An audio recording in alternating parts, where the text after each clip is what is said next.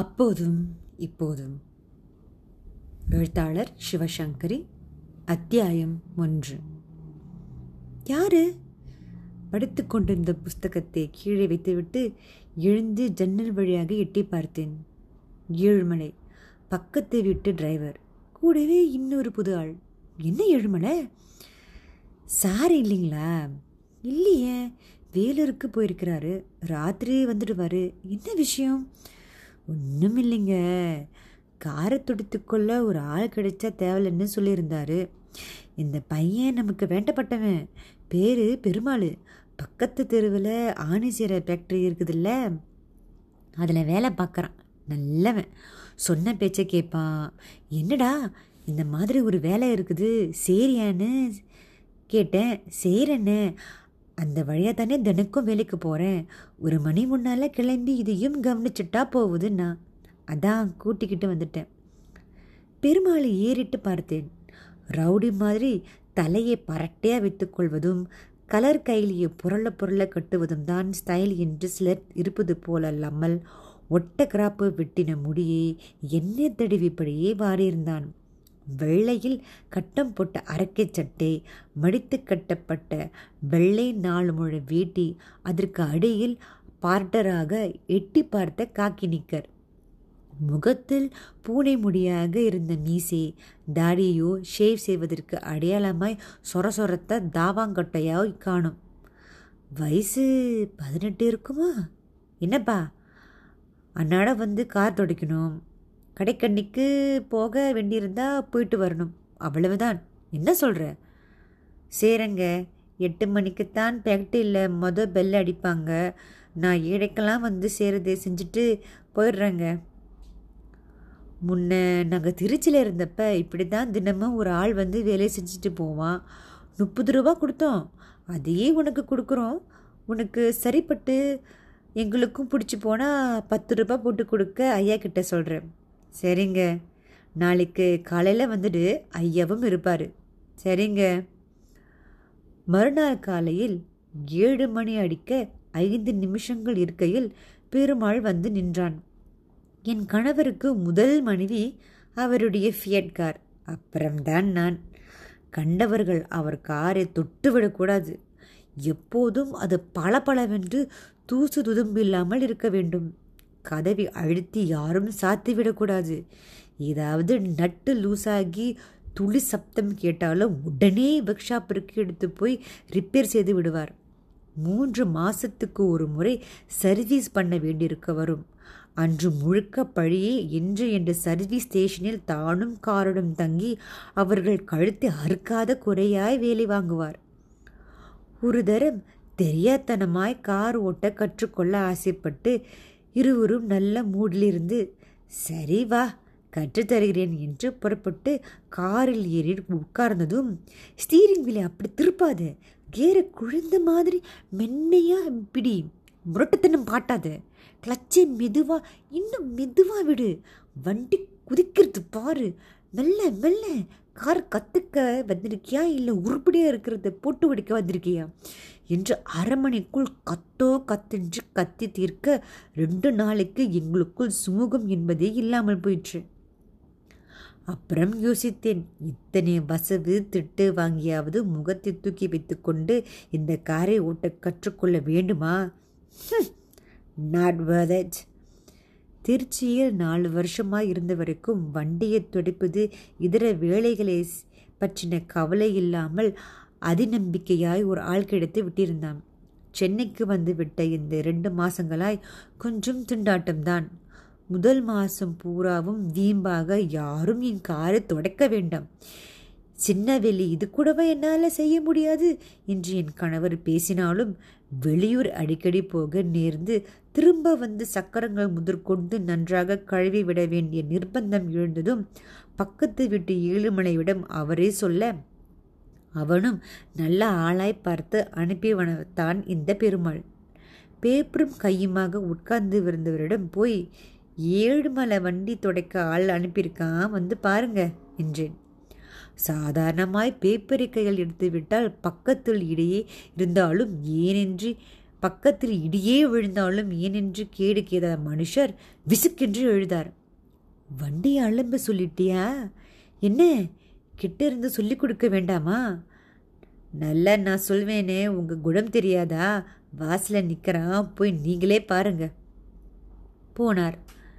பெண் பார்க்க சென்ற இடத்தில் மாப்பிள்ளை பார்க்கிற மாதிரி ஏற இறங்க பெருமாளை பார்த்தார். நிறைய கேள்விகள் கேட்டார். எந்த ஊருப்பா உனக்கு? திண்டிவனம் பார்க்கங்க. அங்கிருந்த இங்கே ஏன் வந்த? மானம் பார்த்த பூமிங்க, விளைச்ச சரியா இல்லை. சொந்தம்னு இருந்த அம்மாவும் செத்துட்டாங்க. தண்ணி பஞ்சம் வந்துடுச்சு. பக்கத்து வீட்டுக்காரங்க 2 வருஷம் முன்னால் வந்தப்ப நானும் வந்துட்டேன். 2 வருஷமா இங்கே தான் இருக்கியா? ஆமாங்க, ஆணி செய்கிற ஃபேக்ட்ரியில் வேலை. என்ன சம்பளம்? ஒரு நாளைக்கு 18 ரூபாங்க. கல்யாணம் ஆயிடுச்சா? அவன் இழிஞ்சான். இன்னும் இல்லைங்க. பக்கத்தில் நின்றிருந்த எனக்கு எரிச்சல் வந்தது. கார் துடிக்க வேலையை கொடுப்பதற்கும் இத்தனை கேள்விகள் கேட்பதற்கும் என்ன சம்பந்தம்? லேசாக கனைத்தேன். என் கணவர் என்னை லட்சியம் செய்ததாக தெரியவில்லை. சின்ன பயனாட்டம் இருக்கியே, பொறுப்பாக வேலை செய்வியா? செய்வேங்க. காலையில் வந்துடுவியா? இன்றைக்கி வந்த மாதிரி வந்துடுறேங்க. காரை துடிச்சிட்டு கடைக்கணிக்கு போகணும்னா போயிட்டு வரேன்னு சொன்னான்.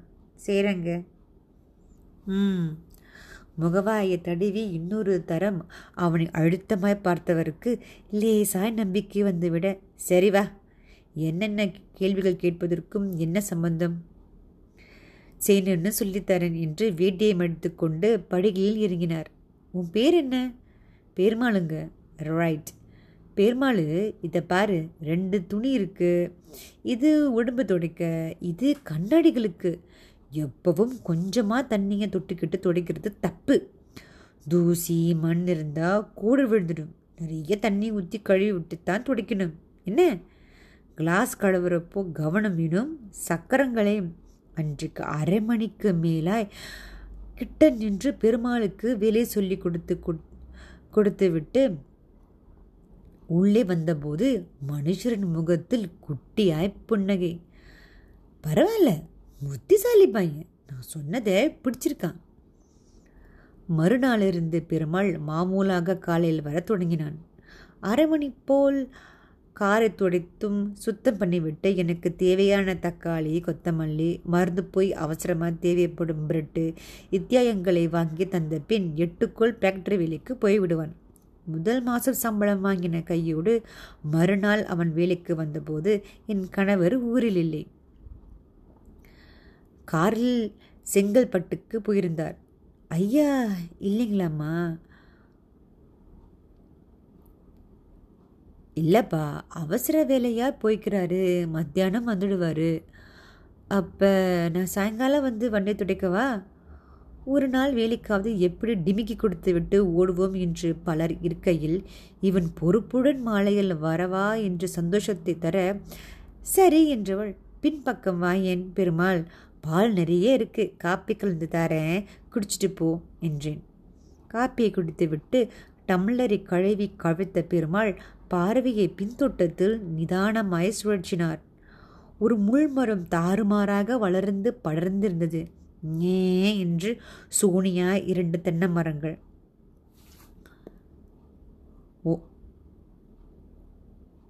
ஓரமாய் 4 வாழை மரங்கள். உயரமாய் ஒரு பப்பாளி மரம்.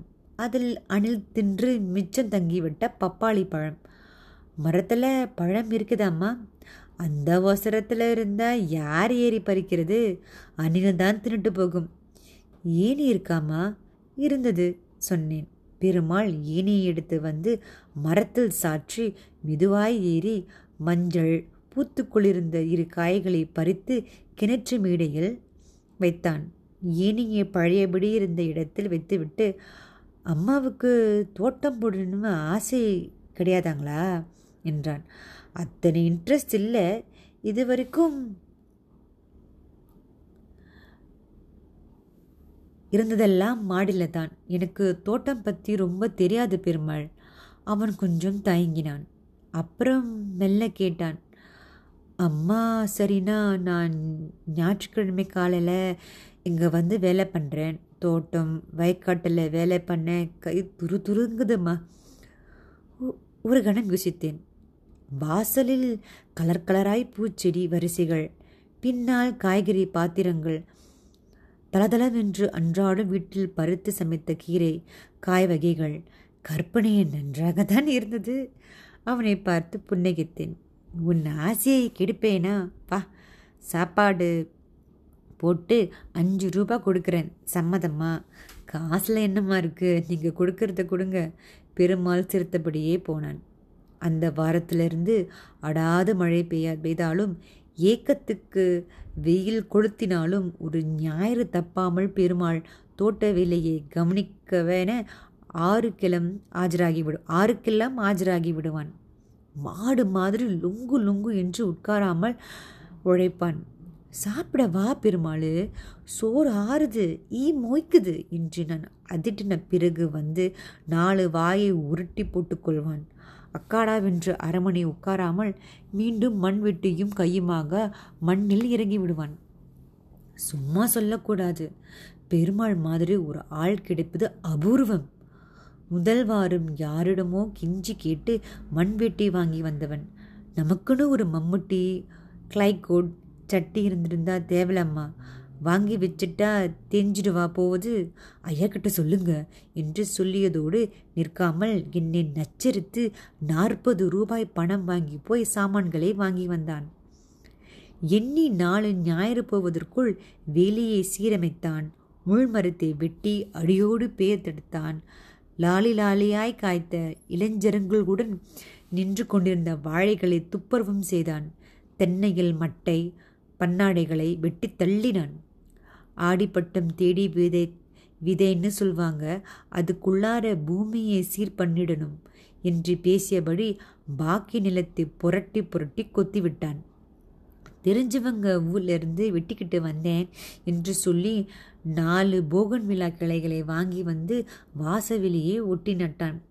எங்கள் ஃபேக்ட்ரியில் எக்கச்சக்கமாக போத்திருக்குங்க, வாட்ச்மேன் தாத்தாவை கேட்டு வாங்கிட்டு வந்தேன் என்று கூறி கையோடு கொண்டிருந்த துளுக்கா சாமந்தி, வாடாமல்லி, காசி ததும்பி பூ விதைகளை ஒரு பக்கமாய் கொத்தி நற்று விட்டான்.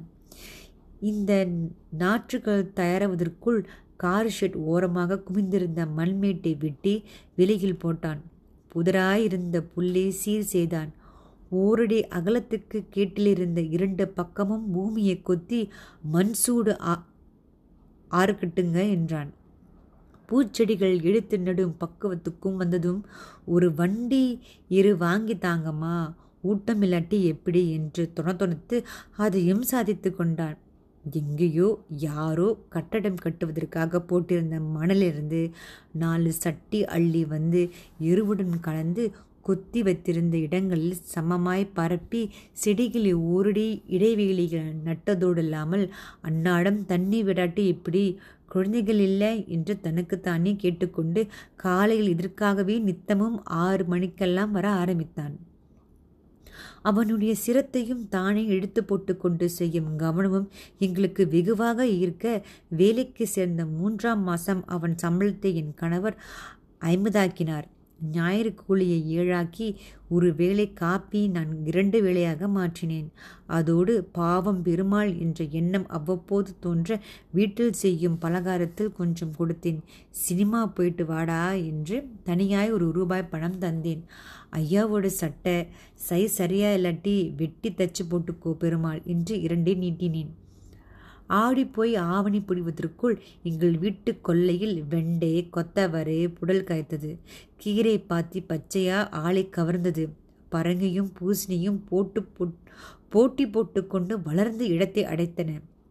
வாசலில் நான் கற்பனை பண்ணி தினசில் கலர் கலராய் பூக்கள். தெருவில் போகும் குழந்தைகள் நின்று ஒரு பூத்தாங்க ஆன்டி என்று கொஞ்சம் வகையில் வட்ட வட்டமாய் துலக்க சாமந்தி பூக்கள். பெருமாளின் வேகமும் வீட்டுக்கு வருபவர்களின் கண் விரிப்பும் எங்களையும் தோற்றுக்கொள்ள என் கணவரும் நானும் கூட தோட்டத்து ரப்பர் டியூபை பிடித்து கொண்டு நிற்க முற்பட்டோம். நல்ல நிகழ்ச்சி இருந்தாலொழிய டிவியை நெருங்காமல் இந்த செடியில் பூ வந்து விட்டதா, இந்த கொடி ஏன் வாடுகிறது, பூச்சி விழுந்திருக்கிறதே, என்ன செய்யலாம் என்று தோட்டம் சம்பந்தமாக மாலையிலும் மண்டையை உடைத்து கொள்ளவும் ஆரம்பித்தோம். பிளைட் தியேட்டர் பக்கத்தில் ரோஜா செடிகள் ஒரு நர்ச்சில் விற்கிறார்களாம். கமலா சொன்னா, போயிட்டு பார்த்துட்டு நல்லா இருந்தால் வாங்கிட்டு வரலாமே என்று நானும் என் சிநேகிதன் ரகு வீட்டில் புது வகை குரோண்டன்ஸ் மணி பிளான்ட் நிறைய இருக்காம், தரேன்னு சொன்னான். வரியா, போய் வாங்கிட்டு வரலாம். தொட்டில்களை வளர்த்து படிக்க ரெண்டு பக்கமும் வச்சா நல்லா இருக்குமே என்று என் கணவரும் கேட்க, துவங்கும் அளவுக்கு பெருமாள் வேலைக்கு சென்ற 8ஆம் மாதம் எங்கள் வீடும் நாங்களும் மாறித்தான் போனோம். தை பிறந்தது. அன்று வேலைக்கு வந்த பெருமாள் முகமெல்லாம் பல். என்னடா என்றால் இன்னும் அதிகமாக சிரித்தான். அஷ்டகோணலாக உடம்பே முறுக்கி கொண்டு, எனக்கு கல்யாணங்க என்றான். பெண் அவனுக்கு தூரத்து சொந்தமாம். திண்டிவனம் பக்கத்தில் கூட்டேரிப்பட்டில் வசிக்கும் ஒன்று விட்ட மாமா பெண்ணாம். பேர் மங்கையாம். 4வது வரை படித்திருக்கிறாளாம். சிவப்பாக நன்றாக இருப்பாளாம். 16 வயது ஆகிறதாம் சொன்னான். கூடவே, 1 வாரம் வர மாட்டேங்க, செடியெல்லாம் பத்திரமா பார்த்துக்குங்க என்று கூறிவிட்டு அட்வான்ஸாக 100 ரூபாய் பெற்றுக்கொண்டு புறப்பட்டு போனான்.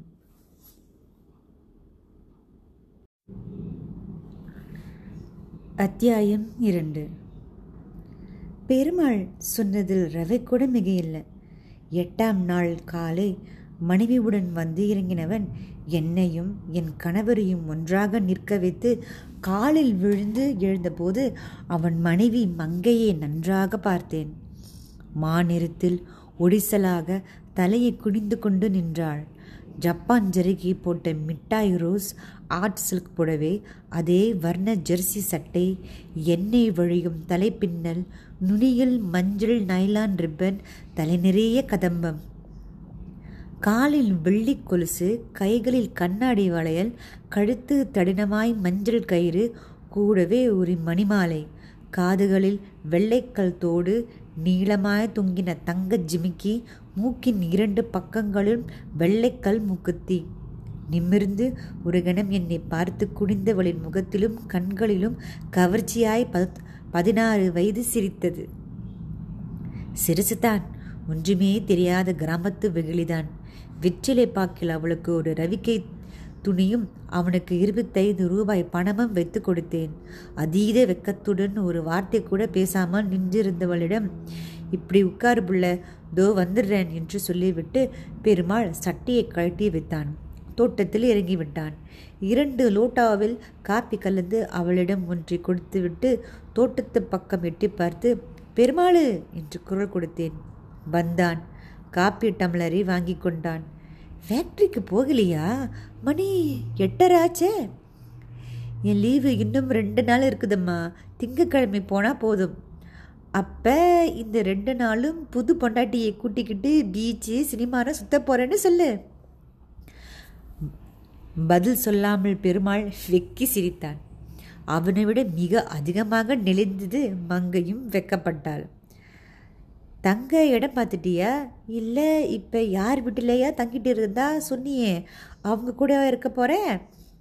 பெருமாள் தனியாக இருப்பிடம் வைத்து கொள்ளாமல் தன் ஃபேக்டரியில் வேலை பார்க்கும் முத்தையனோடு சேர்ந்து வாழ்வது எனக்கு தெரியும். அதுதான் கேட்டேன். முத்தையனை தனித்து போக விட மாட்டாருமா, அவருக்கும் நம்மை விட்டால் வேற யார்? இத்தனை நாள் இருந்துட்டு இப்போ பஞ்சாதி வந்துட்டா நான் போகிறேன்னா எப்படிங்க?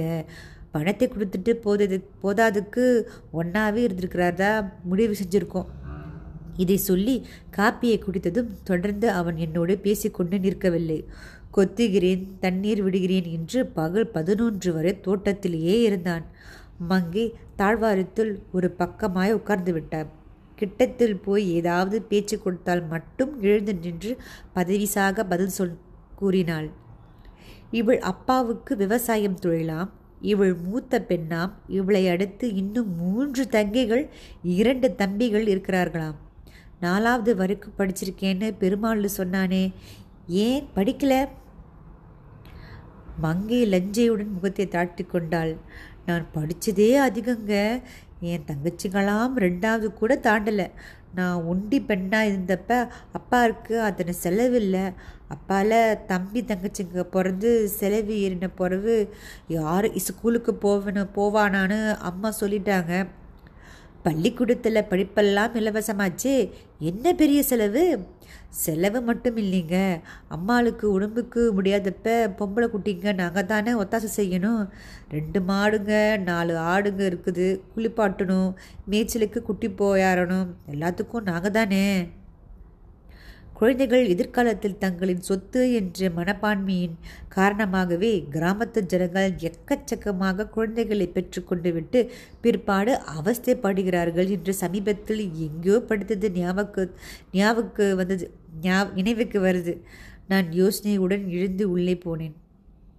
காலை சுற்றுன்றியாகி மிகுந்திருந்த இட்லிகளை தட்டில் வைத்து மிளகாய்ப்பொடி எண்ணெய் விட்டு மங்கையிடம் கொண்டு நீட்டினேன். உன் புருஷனுக்கு கொடுத்துட்டு நீயும் சாப்பிடு. வேணாம்மா, காலையில் சாப்பிட்டோம். பரவாயில்ல பிடி, 4 இட்லி சாப்பிட்டா ஊதி போயிட மாட்டேன், பிடி. அவள் தயக்கத்துடன் புருஷன் பக்கம் பார்த்தாள். நான் குரல் கொடுத்தேன். பெருமாளே, இங்கே இட்லி வச்சுருக்கேன், நீயும் பொண்டாட்டியும் ஆளுக்கு 2 எடுத்துக்குங்க. அவன் அங்கிருந்தே பதில் சொன்னான். சரிங்கம்மா. தட்டை தரையில் வைத்துவிட்டு உள்ளே போனேன். அதன் பிறகு ஞாயிற்றுக்கிழமைகளில் பெருமாள் தோட்டத்தில் வேலை செய்ய வரும் நாட்களில் 9 மணி அளவில் காலை உணவை பாத்திரத்தில் போட்டு முந்தானையால் மூடி எடுத்துக்கொண்டு மங்கை வருவாள். கிணற்றடி மேடையில் புருஷனை உட்கார வைத்து கஞ்சோ சோறோ கொடுத்த பின் மிச்சத்தை தாண்டும் ஒரு பக்கமாய் அமர்ந்து உண்பாள். என்னிடம் இப்போது அவளுக்கு கூச்சம் குறைந்து விட்டதால் நான் அவ்வப்போது கொடுக்கும் சிற்றுண்டையை தயங்காமல் வாங்கி கொள்வாள். களையத்தை அலும்பி கழுவித்த பின் வெயில் உச்சிக்கு ஏறும் வரை புருஷனுக்கு உதவியாய் தானும் ஏதாவது காரியம் செய்வாள். அவன் கால் அலும்ப போனால் இவள் களை கொட்டியால் காய்கறி செடிகளை கிளறி விடுவாள். தோண்டியில் தண்ணீர் எடுத்து போய் செடிகளுக்கு ஊற்றுவாள். தென்னை மரத்திலிருந்து பெருமாள் கழித்து போட்டிருந்த மட்டைகளை கிணற்றடி மேடையில் உட்கார்ந்து கொண்டு கிழித்து தென்னை துடைப்பும் தயார் பண்ணுவாள். அரிசியை புடச்சி திரட்டுமாமா என்பாள். நான் மாவு இடிக்கிறேங்க, நீங்கள் படி அரிசி வேணால் போடுங்க என்பாள். மாதாந்திர சாமான்களை வாங்கி வந்தால் புடைத்து சுத்தம் பண்ணி எடுத்து வைக்க உதவுவாள். வீட்டு வேலைகளை கவனிக்க ஒரு ஆயா இருந்தாலும் அவள் வயசானவள், அதிகம் முடிவதில்லை என்கின்ற காரணத்தால் மங்கையின் உதவியை நான் தேவையான போது நாடியது உண்மைதான். 2 மாதங்கள் போயிருக்கும். அதிசயமாய் அந்த வெள்ளிக்கிழமை மங்கை காலையிலே பெருமாளுடன் வந்துவிட்டாள். புருஷன் கிளம்பின பின் பிறகு ஆயாவுக்கு கூடமாட உதவி பண்ணியவள் ஆயா போன பின்னாலும் வீட்டுக்கு போகாமலேயே 12 வரை இருந்துவிட்டு பிறகே புறப்பட்டு போனாள். மறுநாளும் அதே கதை தொடர்ந்ததோடு மங்கே ஒருவித படபடப்புடன் இருப்பதாகவும் தோன்ற தனிமை கிடைத்தபோது என்னடி என்று விசாரித்தேன். ஆயா வீட்டுக்கு போய்விட்டாள் என்பது புரிய மங்கே மனம் விட்டு பேசினாள். சில நாள்களாகவே வீட்டில் நிலைமை சரியில்லையாம். அந்த முத்தையனை கண்டாலே எனக்கு பிடிக்கலம்மா, அதோட பார்வை சரியில்லை, திருட்டுத்தனமான முறைச்சு பார்க்குது. தண்ணி கேட்டு கொடுக்க போனால் கையை தொட்டு பார்க்குது. அசதியாக படுத்திருந்தா திருட்டுத்தனமாக பின்னால் வந்து நின்று வெக்கலாமல் பார்க்குது. எனக்கு ஆச்சரியமாக இருந்தது. அண்ணன் மாதிரி பெருமாளை சொல்வேனடி அவனை, அவரே தான் சரியான மானங்கிட்ட ஆளுமா இருந்தாள். முத்தியனுக்கு பொண்டாட்டி இருக்கால, புள்ள குட்டி கூட இருக்குல்ல, ஏன் இல்லை? தடித்தடியாக 4 பசங்க இருக்குதுங்க, 8லேருந்து 2 வயசு இருக்கும். அதுவும் பொஞ்சாதி ஒரு சீக்காளிமா. 4 பெத்ததில் கிளவியாட்டம் ஓஞ்சி போயிட்டா. முனைக்கிட்ட சதா படுத்திருக்கும், ஒரு வேலை பண்ணாது. எல்லா வேலையும் நான் தான் செய்வேன். ஆனால் வேலை பண்ணுறதுல எனக்கு ஒரு கஷ்டமும் இல்லை, நான் இடிச்சுருக்கு செய்வேன். ஆனால் பொஞ்சாதி படுத்துட்டது சாக்கா வச்சுக்கிட்டு இருந்தால என்னை முழிச்சு பார்க்குறதான் எனக்கு பிடிக்கல. நான் ஏதும் பேசாமல் இருந்தேன். அதுவும் ஊரில் தங்கச்சிக்கு வளை அடுக்கிறாங்கன்னு 2 நாள் முந்தி அன்னி பசங்களோடு புறப்பட்டு போனதுலேருந்து இவர் பார்வையே நல்லா இல்லைம்மா, தலைவலி கால்வலின்னு சொல்லிக்கிட்டு வீட்டிலே தங்கிட்டார் பாருங்க.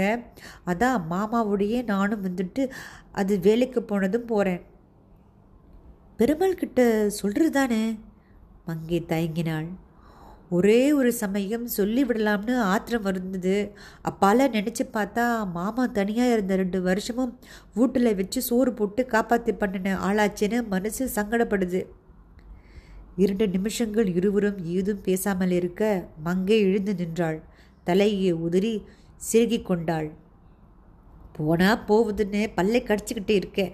கெக்க பிக்கன்னு கிளைக்கிறப்ப கண்ணு தெரிஞ்சு உழுதுற மாதிரி முறைக்கிறேன். மனுஷன் புரிஞ்சுக்கிட்டா சரி, இல்லைனா ஒரு நாள் இல்லாட்டி ஒரு நாள் அதுக்கிட்ட சொல்லிட தான் போகிறேன். யோ, இந்த அசிங்கம் பிடிச்ச வேலையெல்லாம் என்னென்ன வேணாம். கூட்டேரிப்பட்ட ஆள், மானத்தை பெருசாக மதிக்கிற கூட்டம். அளவுக்கு மீறினா என் வாய் பேசாது, கை பேசும். ஜாக்கிரதைன்னு சொல்ல போகிறேன். இவன்கிட்ட எனக்கு என்னம்மா பயம்? பேசினவள் புருவங்களை சுருக்கி கொண்டு சில கணங்களுக்கு நின்றாள்.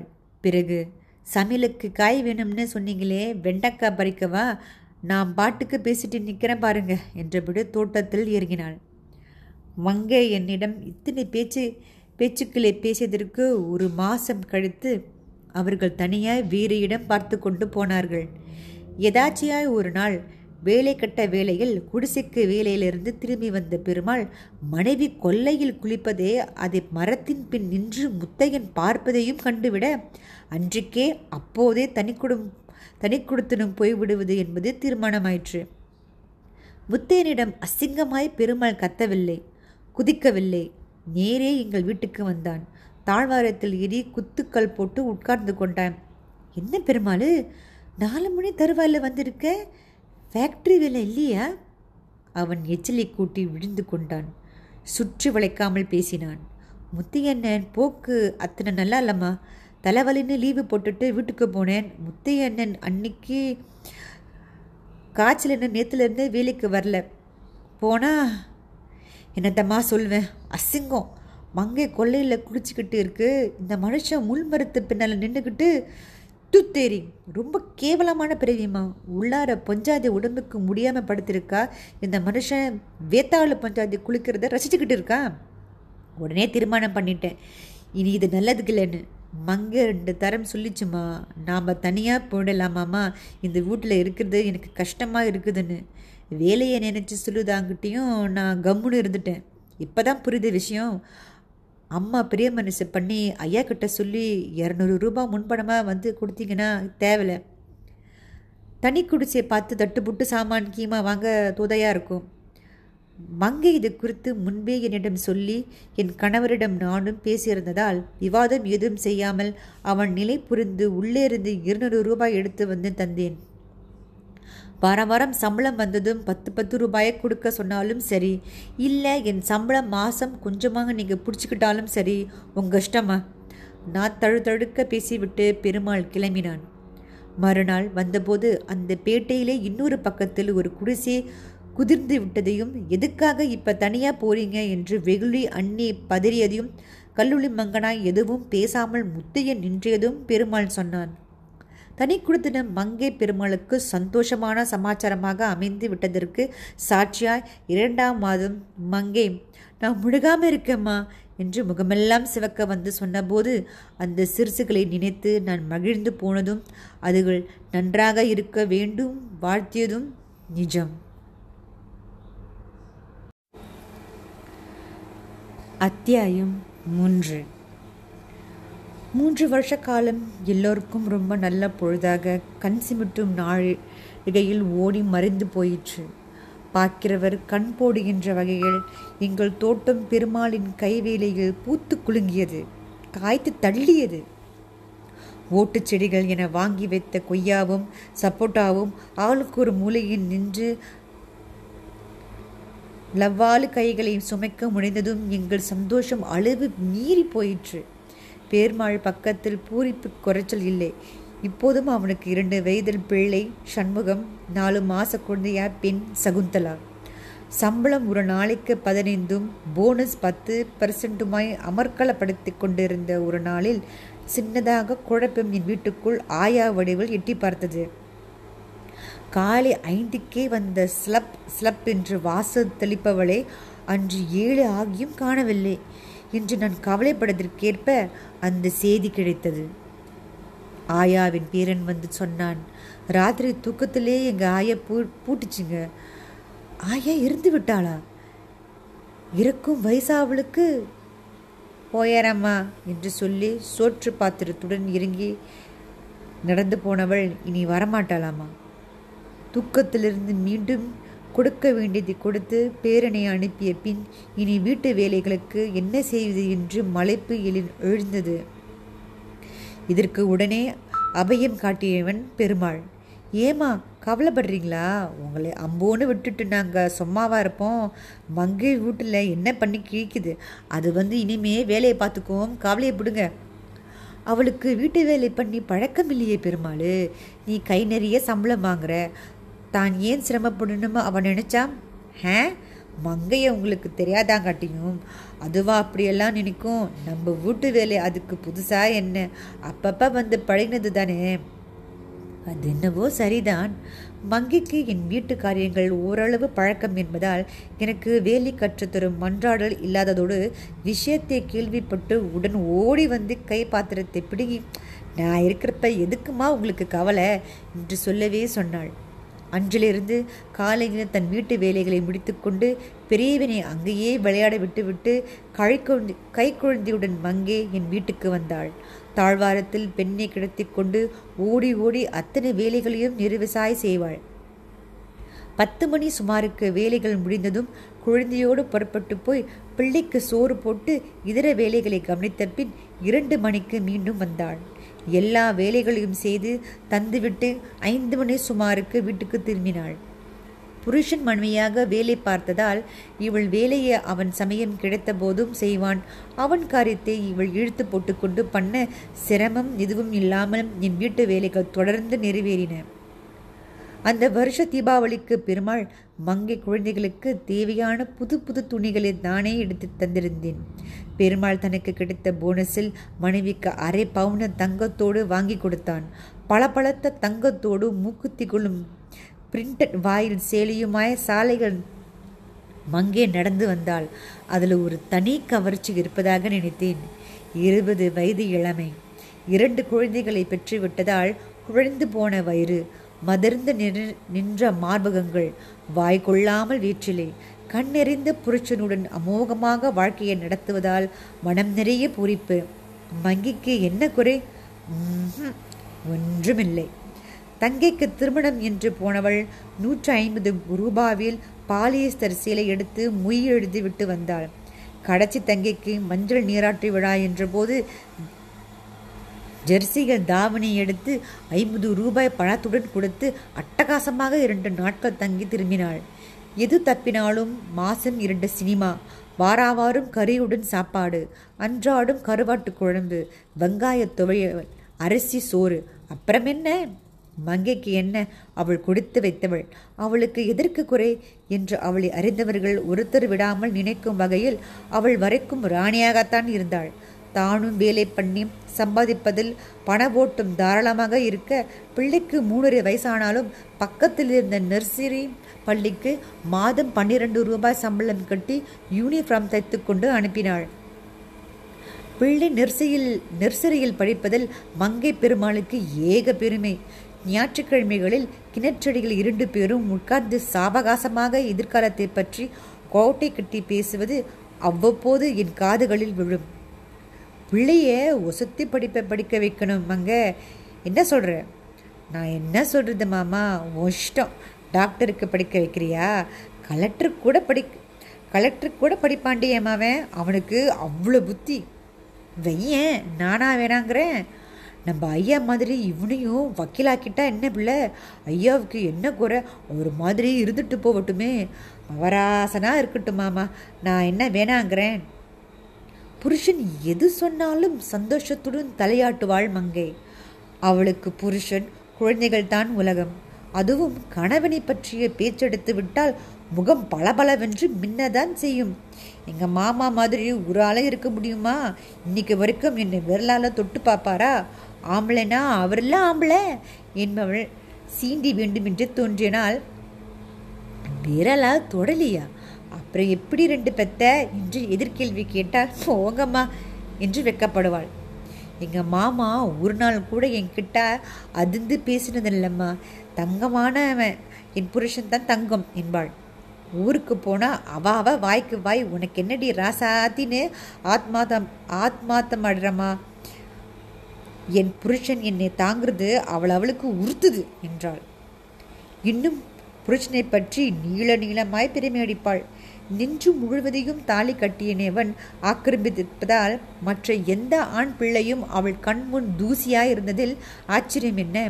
எவனாவது நிமிர்ந்து பார்த்து விட்டால் போயிற்று.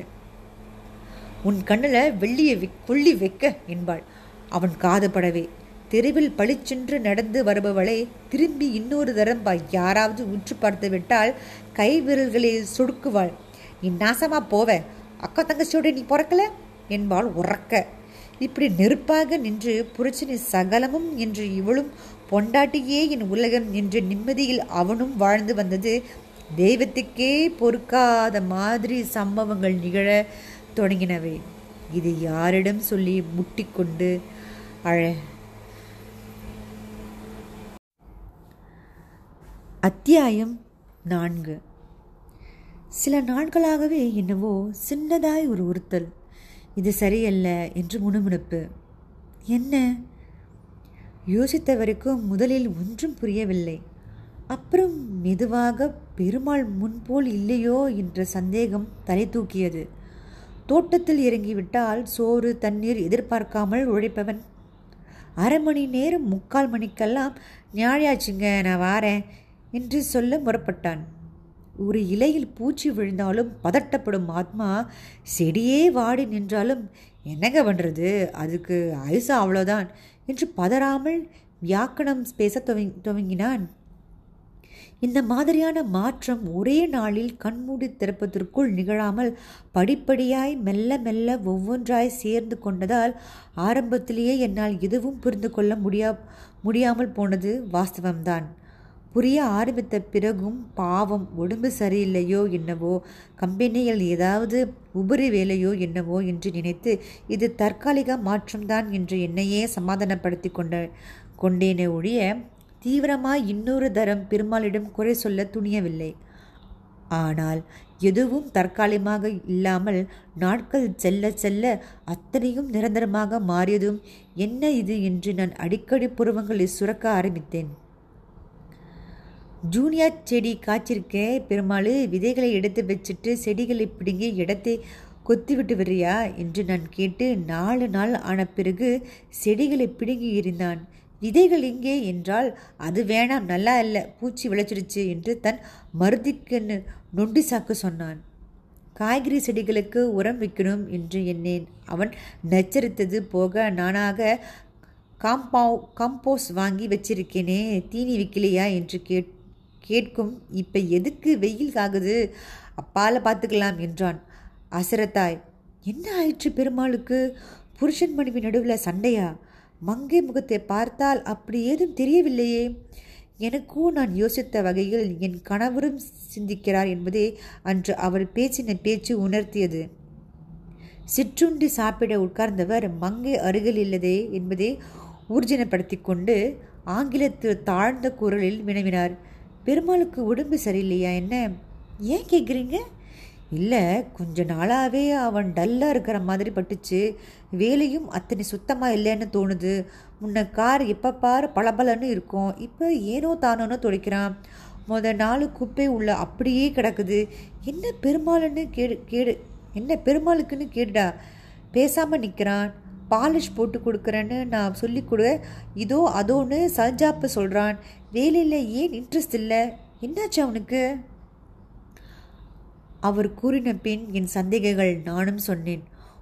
2 மாதமாகவே அவன் செய்கிற தோட்ட வேலை அத்தனை சுத்தமாக இருக்கிறதா தோணலை. எனக்குத்தான் பிரம்மின்னு நினச்சேன், இப்போ நீங்களே கேட்டுட்டீங்க. என்னாச்சு அவனுக்கு? தெரியலங்க, ஆளை முன்ன மாதிரி இல்லாதது புரியுது, ஆனால் ஏன் என்னது புரியல. மங்கைக்கிட்ட ஜாடமாடியாக கேட்டேன், அவளுக்கு தப்பாக ஒன்றும் தெரியல. வேலை சுத்தமாக இல்லைன்றதோட அவன் பழக்க வழப்பும் புதுசாக இருக்கிற மாதிரி தோணுது.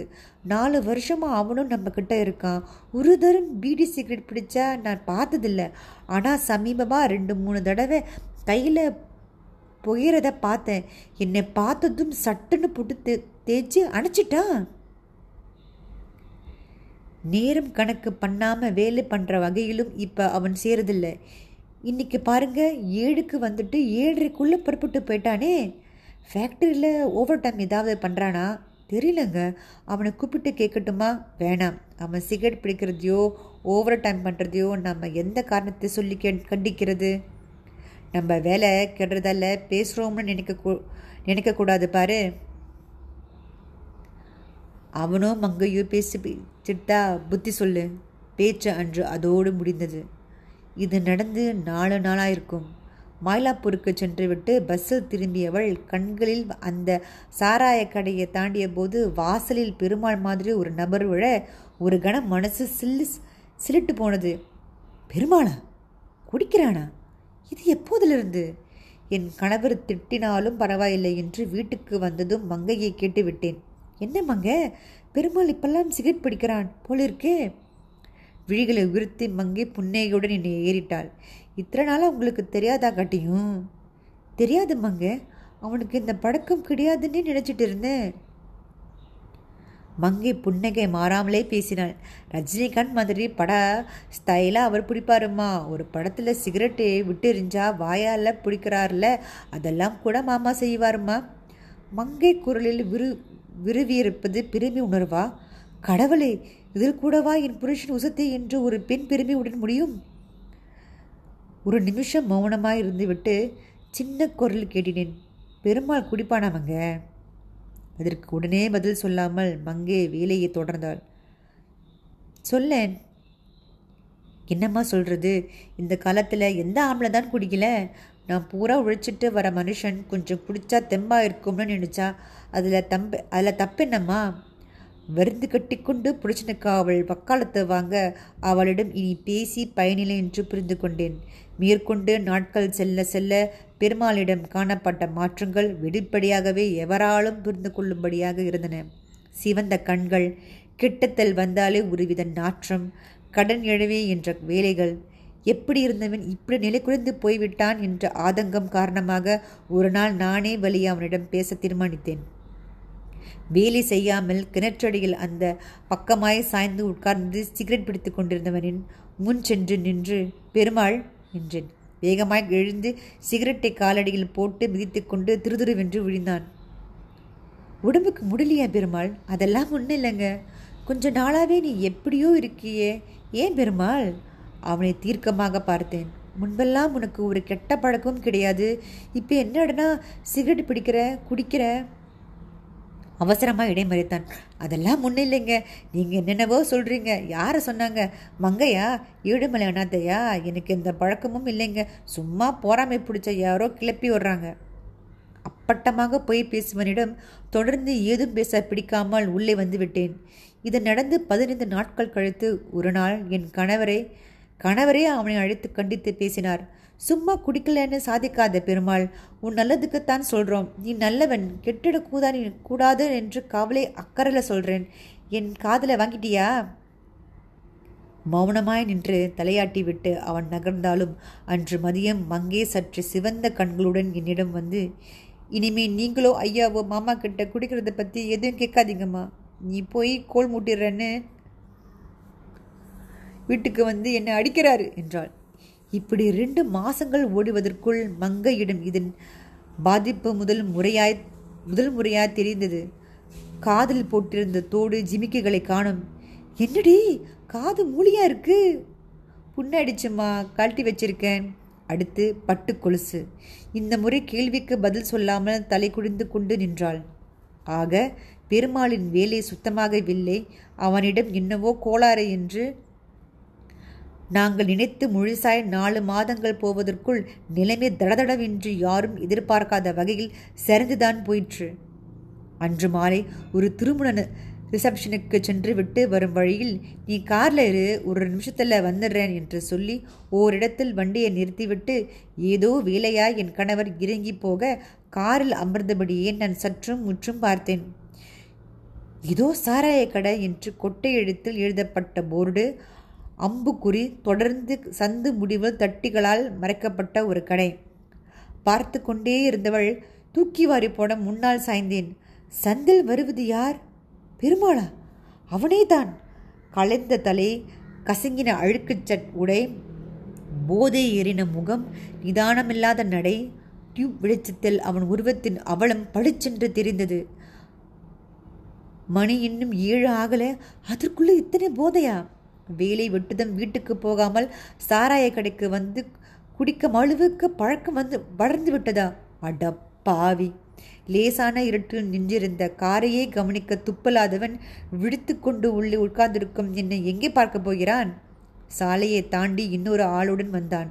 வண்டி அருகிலேயே நின்று ஒரு சிகரெட்டை பற்றி வித்து கொண்டு, அதெல்லாம் முத்தையன என்று விட்ட இடத்திலிருந்து பேச்சு தொடர்ந்தபடி நடந்தான். முத்தையனா? அந்த முத்தையனா? பெண்டாட்டி குளிப்பதை மறைந்திருந்து ரசிக்கும் பேமானே என்ற அவனை துரத்தினானே, அந்த முத்தையனா? அவனோடு திரும்ப சகவாசம் வைத்து கொண்டு விட்டானா?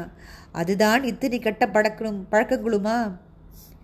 ஏனோ ரொம்ப பயமாகவும் கவலையாகவும் இருக்க சீட்டில் சாய்ந்து கண்களை மூடிக்கொண்டேன். அத்தியாயம் 5. என் பயம் ரொம்ப சீக்கிரமே நிஜமானது.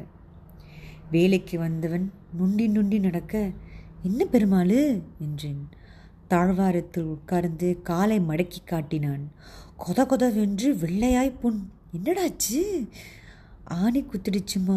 எப்போ? அது இருக்கும் 2-3 வாரம். இத்தனை நாளும் சும்மாவா இருந்த? போய் ஊசி போட்டுக்க கூடாது? பெருமாள் அலட்சியமாக சூழ் கொட்டினான். செருப்பு போட்டுக்கிட்டு தான் நாங்கள் வேலைக்கு போவோம்னு சொல்வியே, அன்னைக்கு போட்டுக்கல. இன்னமும் போராத வேலை விடுங்கம்மா. எப்படிடா விடுறது? கால் பூன் சீல் வச்ச மாதிரிலாம் இருக்கு. வலிக்குதா? அப்படி ஒன்றும் இல்லை.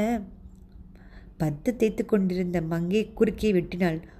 போய் சொல்கிறாருமா, ராவுக்கெல்லாம் தூங்கவே இல்லை, அனுத்துக்கிட்டே இருந்தார். பெருமாள் அழுத்தமாய் பார்த்தேன். கண்கள் சிவந்து முகம் எப்படியோ இருந்தது. குடி சிவப்பா? இல்லை, தூங்காமல் ஜுரம் அணைப்பதால் உண்டான சிவப்பா. இதுவானாலும் மனசு ரொம்ப சங்கடப்பட காப்பியுடன் ஜுர மாத்திரை ஒன்று எடுத்து வந்து நீட்டினேன். போட்டுக்கிட்டு படுத்துக்க பெருமாள், வேலை ஒன்றும் செய்ய வேண்டாம். ஃபேக்டரிக்கு போக போறியா? இல்லை, லீவு சொல்லி அனுப்பிச்சிட்டேன். என் கணவரிடம் விஷயத்தை சொல்லி அவர் ஷேவிங் பையிலிருந்து சேவ்லான் கிரீமை எடுத்து தந்து தடவிக்கொள்ள சொன்னேன்.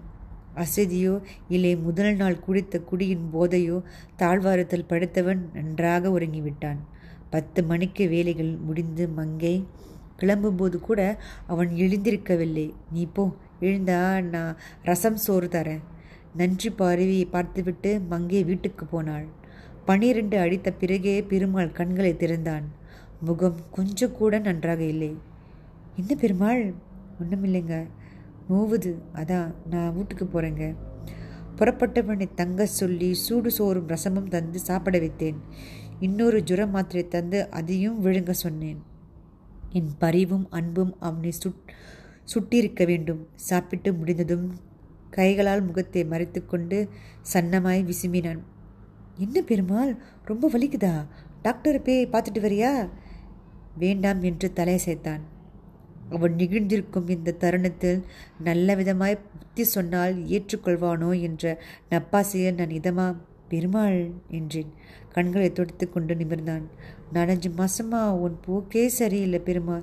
இது உனக்கே தெரியும். உனக்கு சரியான சகவாசம் பழக்கம் இல்லை. ஐயாவுக்கும் எனக்கும் இதில் ரொம்ப வருத்தமடா. அவன் நிமிர்ந்த நிலையை மீண்டும் தாழ்த்தி கொண்டான்.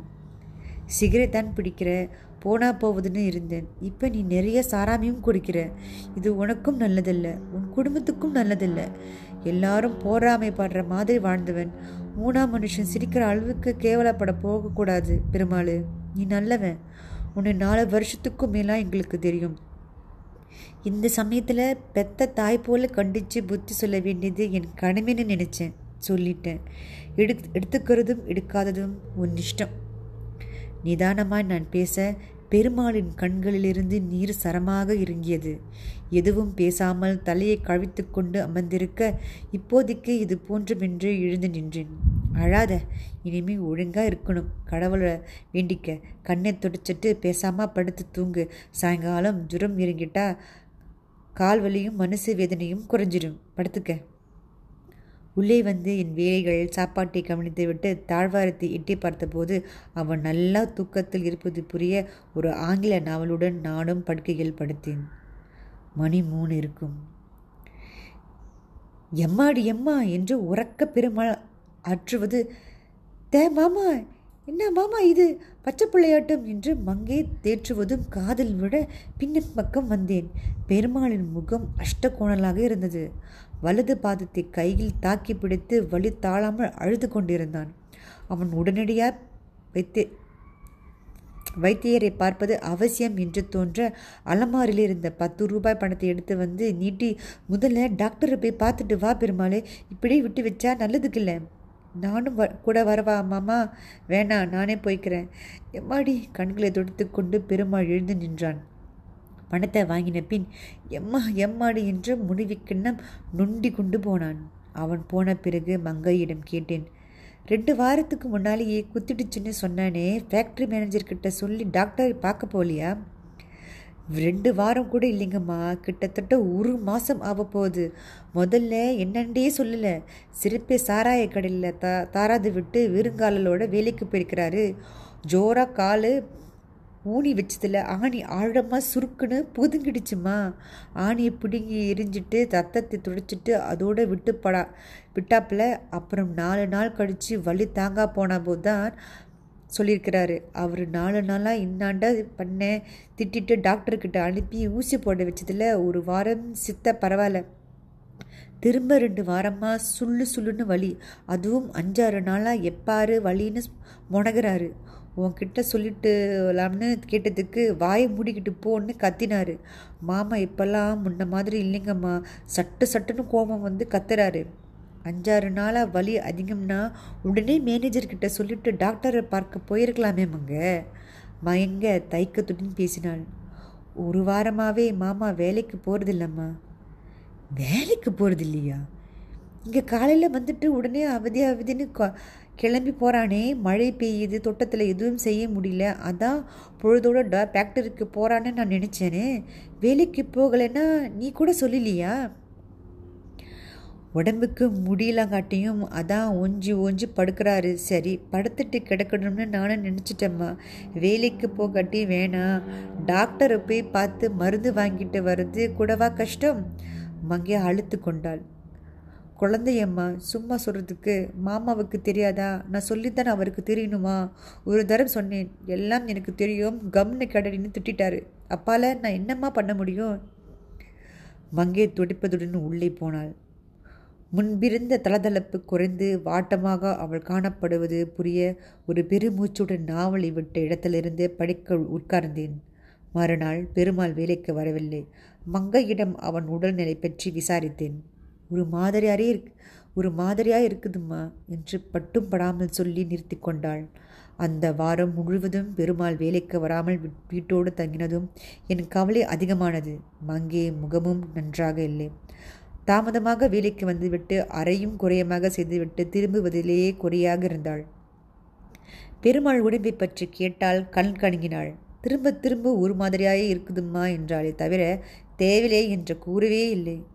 பொறுக்க முடியாது என்றானதும் அன்று மங்கையிடம் கண்டிப்பாக கேட்டுவிட்டேன். என்ன மங்கை, உன் புருஷனுக்கு திரும்ப வேலைக்கு வர எண்ணம் இருக்கா இல்லையா? 1 வாரமாக ஐயாவே வண்டி தொடச்சிக்கிட்டு பண்ணிட்டாரு. எப்படி இருக்கான் அவன்? எது கேட்டாலும் ஒழுங்காக பதில் சொல்லாமலே நீயே மழுப்புற. என்ன செய்தி? மனசில் இருக்கிறத வெளிப்படையே சொன்னாதானே புரியும். நான் அதட்ட மங்கையை அழுது விட்டாள். நானா எதுவும் சொல்லக்கூடாதுன்னு வாயை கட்டிக்கிட்டு இருந்தம்மா. இனியும் அப்படி இருந்தால் அது தப்புன்னு தோணுது. மாமா உடம்பு நல்லாவே இல்லைம்மா, கால் வீங்கி கொதுன்னு இருக்குது.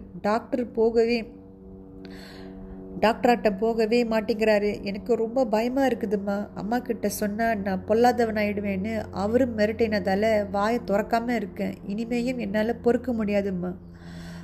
நான் என்ன செய்வேன்? யாரு கண்ணப்பட்டாங்களோ, எங்கள் மாமா இப்படி ஆயிட்டாரு. குந்தி உட்கார்ந்து அவள் அட நான் திட்டுக்கிட்டு போனேன். கால் வீங்கி கொத விட்டதா? ஒருவேளை செப்டிக் ஆகிவிட்டதோ? கடவுளே, இது நல்ல அறிகுறி இல்லையே. நிலைமை இவ்வளவு தூரம் வரத்துக்கும் புருஷனும் பொண்டாட்டியும் என்ன பண்ணிக்கிட்டு இருந்தீங்க? போன வாரம் டாக்டர் பார்த்தப்ப அவர் என்ன சொன்னார்? என்ன மருந்து கொடுத்தாரு? கால் சீல் பிடிச்சோ அழுகிறது எல்லாருமே வேடிக்கை பார்த்துக்கிட்டு இருக்கிறீங்களா? படபடுப்புடன் நான் கேட்க மங்கையின் அழுகி அதிகமானது. நான் என்னன்னு சொல்கிறதுங்க, மாமா நம்மளை ஏமாற்றிட்டாருங்கம்மா. இனியும் எதையும் மறைக்க நான் விரும்பலை. அன்றைக்கி நீங்கள் கொடுத்த பணத்தை வாங்கிக்கிட்ட வரவர் டாக்டரே பார்க்க போகலம்மா. போகாமல் செமத்தியாக குடிச்சிக்கிட்டு 8 மணிக்கு வீட்டுக்கு வந்து விழுந்தார். என்னம்மா மாமா இப்படி அக்கிரம பண்ணுறேன்னு சரிதான், சும்மா இருடி, இந்த யமா வலிக்கு 2 பட்டை அடித்தா தான் தாங்கும்னு சொல்லிட்டாருமா. அப்போ 10 நாளாக வைத்தியரை பார்க்கவே இல்லையா? எனக்கு தெரிஞ்சு இல்லைங்கம்மா. உடனே என்னன்ட்டு நீ ஏன் சொல்லலாமாங்க? வாயை திறக்கக்கூடாதுன்னு மாமா கண்டித்து சொல்லிட்டு இருக்கிறாரே, அவன் உடம்பு உனக்கு முக்கியம் இல்லையா? ஐயோடி, மாமாவை காட்டிலும் எனக்கு வேறு எதுமா வசதி. அவர் தான் நீங்கள் விவரம் தெரிந்து திட்டுவீங்கன்னு வாயை கட்டி விட்டுட்டாரே. அறியாமையாக தானும் கெட்டு புருஷனின் உடல்நலத்தையும் சீரடிய விடுக்க விட்ட மங்கையை நினைத்து அழுவதா சிரிப்பதா என்று எனக்கே தெரியவில்லை. வெகுளிகள், ஒன்றும் தெரியாதவர்கள் என்று போர்ப்பதற்கும் ஒரு எல்லை வேண்டாமா? முசுமுசுவென்று எழுந்த கோபத்தை அடக்கி கொண்டு அழுத்தம் திருத்தமாய் பேசினேன். இப்போ நான் சொல்கிறதே கவனமாக கேட்டுக்க மங்க. உன் புருஷன் செய்கிறதும் அதை மறைக்க நீயும் உடந்தையாக இருக்கிறதும் தப்பாக ரைட்டான்றது ஒரு பக்கம் இருக்கட்டும், அதை விடு. இப்போ உன் புருஷன் உடம்பு நல்லாவே இல்லை. அவனை உடனடியாக பெரிய ஆஸ்பத்திரிக்கு கொண்டு காட்டாட்டி இன்னும் கவலைக்கிடமாக இருக்கும்னு நினைக்கிறேன். உன்னை பயமுறுத்துறதுக்கோ பேசுகிற பேச்சில் அது. நீங்கள் 2 பேரும் சின்ன பசக்காரங்க, இன்னும் நிறைய வருஷம் நல்லா வாழ வேண்டியவங்க. இப்போ நீ வேலை எதுவும் பண்ண வேணாம. திருமுனையில் டாக்டர் ராமச்சந்திரன் இருக்கிறார்ல, அவர்கிட்ட உன் புருஷனை உடனடியாக கூட்டிக்கிட்டு வந்துட்டு காட்டு. நான் ஃபோன் பண்ணுறேன். ஃபீஸ் பற்றி கவலைப்படாத, நான் கொடுத்துட்றேன். டாக்டர் என்ன சொல்கிறான்னு கேட்டுட்டு வா. ஐயா வந்தப்புறம் அவரையும் கலந்துக்கிட்டு செய்ய வேண்டிய இது செய்யலாம். என்ன புரியுதா? என் தீவிரமான பேச்சு முதல் முறையாக மங்கையினுள் ஆழமான பயத்தை உண்டாகியிருக்க வேண்டும். எங்கள் மாமாவுக்கு வெறும் காய்ச்சல் தானம்மா, பயப்பட ஒன்றும் இல்லையே. தெரியாது, முதல்ல டாக்டர்கிட்ட கூட்டிக்கிட்டு போ. நடக்க முடியாட்டி ஒரு சைக்கிள் ரிக்ஷா வச்சு அழைச்சிட்டு போ. இது நாழிகை இல்லாத பயத்துடன் போட்டது போட்டபடி கிடக்க மங்கை புறப்பட்டாள். போனவள் மதியம் வரை திரும்ப வராமல் இருக்க நான் இருப்பு கொள்ளாமல் தவிக்க தொடங்கினேன். என்னாச்சு? டாக்டரிடம் காண்பித்தாளா இல்லையா? பெருமாள் அடம் செய்யாமல் போனானா இல்லையா? வாசலுக்கும் உள்ளுக்கும் நடந்து கால்கள் வலிக்க வாசத்திண்ணைகள் உட்கார்ந்த நிமிஷத்தில் மங்கை அறக்க பறக்க வந்தாள். என்னடி இவ்வளோ நாடி? வீட்டுக்கு போய் மாமாவை இட்டுக்கிண்டு போயிருந்தம்மா. டாக்டர்கிட்ட ஏக்கத்துக்கு கும்பல். உங்கள் பேரையும் ஐயா பேரையும் சொன்னப்புறம் காலை பார்த்தாரு. உங்கள் கிட்டே பேசணுமா உடனே ஃபோன் பண்ண சொன்னார். வீட்டில் மாமாவை விட்டுட்டு டீ தண்ணி வச்சு கொடுத்துட்டு ஓடியாரேன். காலை பார்த்துட்டு டாக்டர் ஒன்றுமே சொல்லலையா?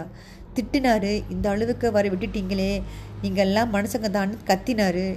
என்ன டாக்டர், எங்கள் மாமாவுக்கு பெருசாக கோளாறுன்னு எதுவும் இல்லைங்களேன்னு கேட்டேன். அதுக்கு பதில் சொல்லாமல் மாமாவுக்கு ஏதோ ஊசி போட்டு உங்கள் அம்மாவை எனக்கு ஃபோன் பண்ண சொன்னார். சரி, நான் பேசி விவரம் கேட்டுக்கிறேன். நீ ஏதாவது சாப்பிட்டியா இல்லையா? முகத்தை கழுவிட்டு சோறு வச்சுருக்கேன், சாப்பிடு. அவளை அனுப்பின கையோடு டாக்டருக்கு ஃபோன் செய்தேன். யார் பேசுவதென்று கூறிக்கொண்ட பின் பெருமாள் பற்றின விவரம் கேட்டேன். I am sorry Mrs Narayanan, உங்கள் ஆள் நிலைமை கவலைக்கிடமாக தான் இருக்குது. ப்ரொயோட்டி போயிட்டதோடு ரொம்ப ஹை ஃபீவரும் இருக்குது. நீங்கள் அவனை உடனடியாக ஜி.எச்.க்கு அட்மிட் பண்ணியே ஆகணும். ஒவ்வொரு நிமிஷ தாமதம் அவன் உயிரிக்கே ஆபத்துன்னு சொல்லலாம். தொடர்ந்து தற்காலிக சிகிச்சையாக நான் அளித்த ஊசி மருந்து பற்றி கூறினவர் மருத்துவமனையில் ஒரு டாக்டருக்கு லெட்டர் தருவதாகவும் சொல்லி போனே வைத்தார். நகத்தை கழித்து கொண்டு அரை நிமிஷம் உட்கார்ந்து விட்டு என் கணவரின் சேம்பர் அலுவலகத்திற்கு போன் செய்து விவரத்தை சொன்னேன். குறுக்கே பேசாமல் அத்தனையும் கேட்டுக்கொண்டார். நீ டாக்டரை பார்த்துட்டு லெட்டர் வாங்கிட்டு மங்கையை பெருமாளோடு தயாராக இருக்க சொல்லு, நான் அரை மணி நேரத்தில் வந்துடுறேன் என்றார். உள்ளே வந்து மங்கையிடம் பெருசாக எதையும் கூறி கவலைப்படுத்தாமல் பெரிய ஆஸ்பத்திரியில் சேர்த்து வைத்தியம் பார்க்கணும்னு டாக்டர் சொல்கிறாரு. ஐயா கிட்ட பேசினேன், அவங்க தயாராக இருக்க சொல்லி நான் வந்து அழைச்சிட்டு போகிறேன்னு சொன்னார். நீ வீட்டுக்கு போய் பெருமாளை ஒரு சைக்கிள் ரிக்ஷாவில் கூட்டிக்கிட்டு வந்துடு. ஆஸ்பத்திரியில் தங்குறதுக்கு தோதா மாத்து கூட எடுத்து வச்சுக்கோங்க. உங்கள் ஊருக்கு லெட்டர் போட்டு ஒத்தாசிக்க அம்மா இல்லை யாராச்சும் வர சொல்லு என்ன என்றதும், இது சின்ன விஷயம் அல்ல, என்னவோ பெருசாக தான் இருப்பதை உணர முடியும் மங்கே. எம்மா நான் என்ன செய்வேன் என்று புலம்பாரிந்தாள். அவளை சமாதானப்படுத்தி அனுப்பிவிட்டு அடுத்த வீட்டில் இட்டி பார்த்தேன். நல்ல வேளையாய் ஏழுமலை இருந்தான். விவரத்தை சொன்னதும், இருங்க அம்மா கிட்ட ஒரு வார்த்தை சொல்லிட்டு வந்துடுறேன் என்றவன் 5ஆம் நிமிஷம் வந்துவிட்டான். 4-5 மாதமாக எங்கேயோட அடிக்கடி வெளியூர் போயிட்டதில் எனக்கு விவரம் எதுவும் நீ தெரியாமல் போயிடுச்சும்மா. அந்த முத்தையனோட சேர்ந்துக்கிட்டு குடிக்கிற விவரம் கேள்விப்பட்டதும் என்னடா இது ஒழுங்காக இருக்க உத்தேசம் இல்லாமன்னு கண்டிச்சேன். இருக்கேன்னு எங்கள் ஐயா கிட்டேயோ ஊருக்கோ எதுவும் சொல்லிடாதீங்கன்னு கேட்டுக்கிட்டான். புத்தி வந்துடுச்சுன்னு அசால்ட்டாக வந்துட்டுட்டேன். தப்பு பண்ணிட்டேன்னு தோணுது. ஆத்மாத்தமாக வருத்தப்பட்டவன் உடனே பெருமாளின் வீட்டுக்கு தானும் போய்கிட்ட இருந்த சைக்கிள் ரிக்ஷாவை அழைத்து வந்தான். பெருமாளின் நிலை இத்தனை மோசமாக இருக்கும் என்று சத்தியமாய் நான் நினைக்கவில்லை. காலின் வீக்கமும் சொலசொலப்பும் அசாத்தியமாக இருந்தன. நாற்றும் குடலை பிடுங்கியது. சுற்றியிருந்த துணியும் சீல் வடிந்து மஞ்சளும் செவமாயும் ஈ மொய்க்க இருந்தது. அம்மா புத்தி கிட்டு போயிட்டேனம்மா என்று அழுபவனை மேலும் துன்புறுத்தக்கூடாது என்று எதுவும் பேசாமல் சூடாய் டீ போட்டு தந்தேன். பெருமாள் மங்கை ஏழுமலை அழைத்து கொண்டு போன என் கணவர் வீடு திரும்ப 28 ஆனது.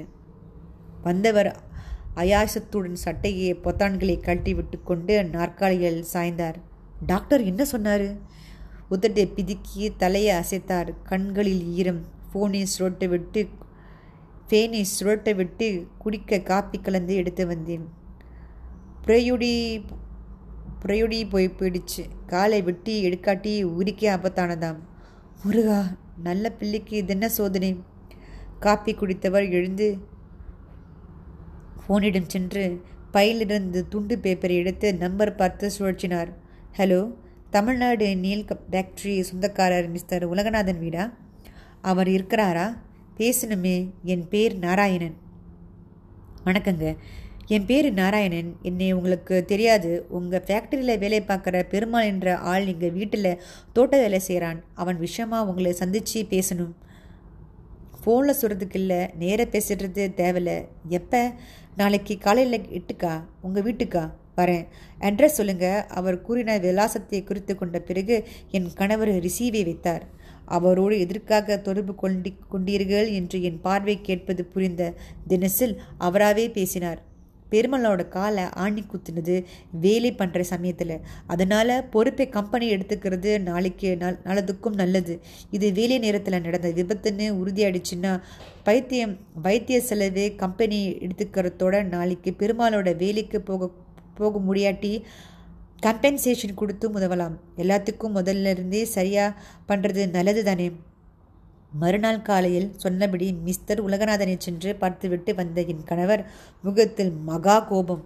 சரியான ஏமாத்த பேர் வழி, மனித நீபமே இல்லாத பாஸ்டர்ட். என்ன நடந்துச்சுன்னு நிதானமாக சொல்லுங்கள். இந்த மாதிரி பெருமாளுக்கு ஆயிடுச்சிங்கன்னு. என்ன பெருமாள்? ஓஹோ, அந்த குடிகார பயலான்னு கிட்ட சிரித்தார். பொறுமையாக நிலைமையை விளக்கினேன். என்னெண்ட ஏன் வர்றீங்க, இதுக்கும் எனக்கும் என்ன சம்பந்தம் என்னார். கோபம் அதிகமாயிடுச்சு. ஏன் சார் பொறுப்பில்லாமல் பேசுகிறீங்க? உங்கள் கம்பெனியில் உங்கள் ஆளுக்கு நடந்த விபத்துக்கு நீங்கள் தானே பொறுப்புன்னு கேட்டதும் அந்த ஆளுக்கு கத்த ஆரம்பிச்சிட்டாரு. 10 வருஷமாக ஃபேக்ட்ரியில் நடத்துகிறேன், இன்னி வரைக்கும் ஈ எறும்புக்கு கூட அடிபட்டதில்லை. அவங்க கம்பெனி ஆளுங்க எல்லோரும் செருப்பில்லாமல் வேலை பார்க்கக்கூடாதுன்னு உத்தரவாதம். அவன் வேலையில் இருக்கிறப்ப ஆணி குத்திருச்சான்னு என்ன நிச்சயம்? குடிபோதில் எங்கே விழுந்தானோ அடிபட்டுக்கிட்டானோ அகம்பாவமாக கேட்டார். சரி சார், உங்களை கவனிக்கிற விதத்தில் கவனிக்கிறேன்னு வந்துட்டேன். வெகுளி ஜனங்களை ஏமாத்துற அயோக்கியன்.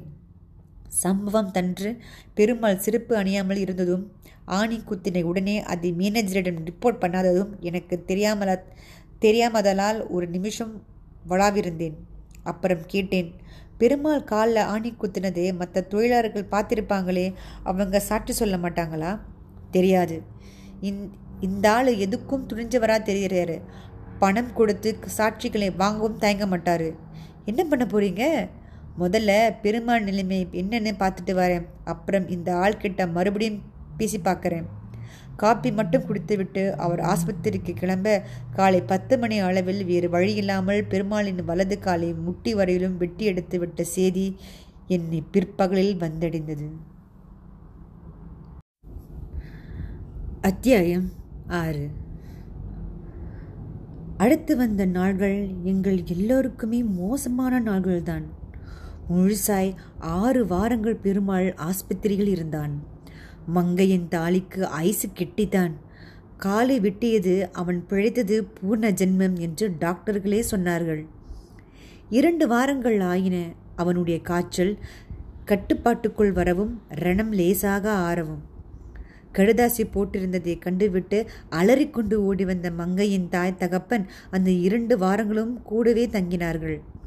தாய் வீட்டில் இருந்து சோறாக்கி பேர குழந்தைகளை கவனித்து கொண்டால், தகப்பன் 2 வேளையும் பஸ் ஏறி ஆஸ்பத்திரிக்கு வந்து மகளுக்கு சோறு கொடுத்துவிட்டு வருவார். மங்கை வீட்டையும் குழந்தைகளையும் துப்புரவாய் மறந்துவிட்டு 24 மணி நேரமும் புருஷனே கதியின்றி கிடந்தாள். ஒரு வழியாய் புண் ஆறி எழுந்து உட்கார்ந்து ஒரு வாய் சாப்பிட பெருமாளின் உடம்பு இடம் கொடுத்தது. இனியும் இங்கே இருக்கிறது கஷ்டம். அங்கே வேலைங்க பாதியில் நிற்கிது. ஓரம் வைக்கிற பருவம். நின்று வேலை செய்யாட்டி வருஷத்து சாப்பாட்டெல்லாம் மண். உங்கள் அம்மா இருப்பா, நான் போயிட்டு அப்பால வரேன் என்று தகப்பனார் ஊருக்கு கிளம்பினார்.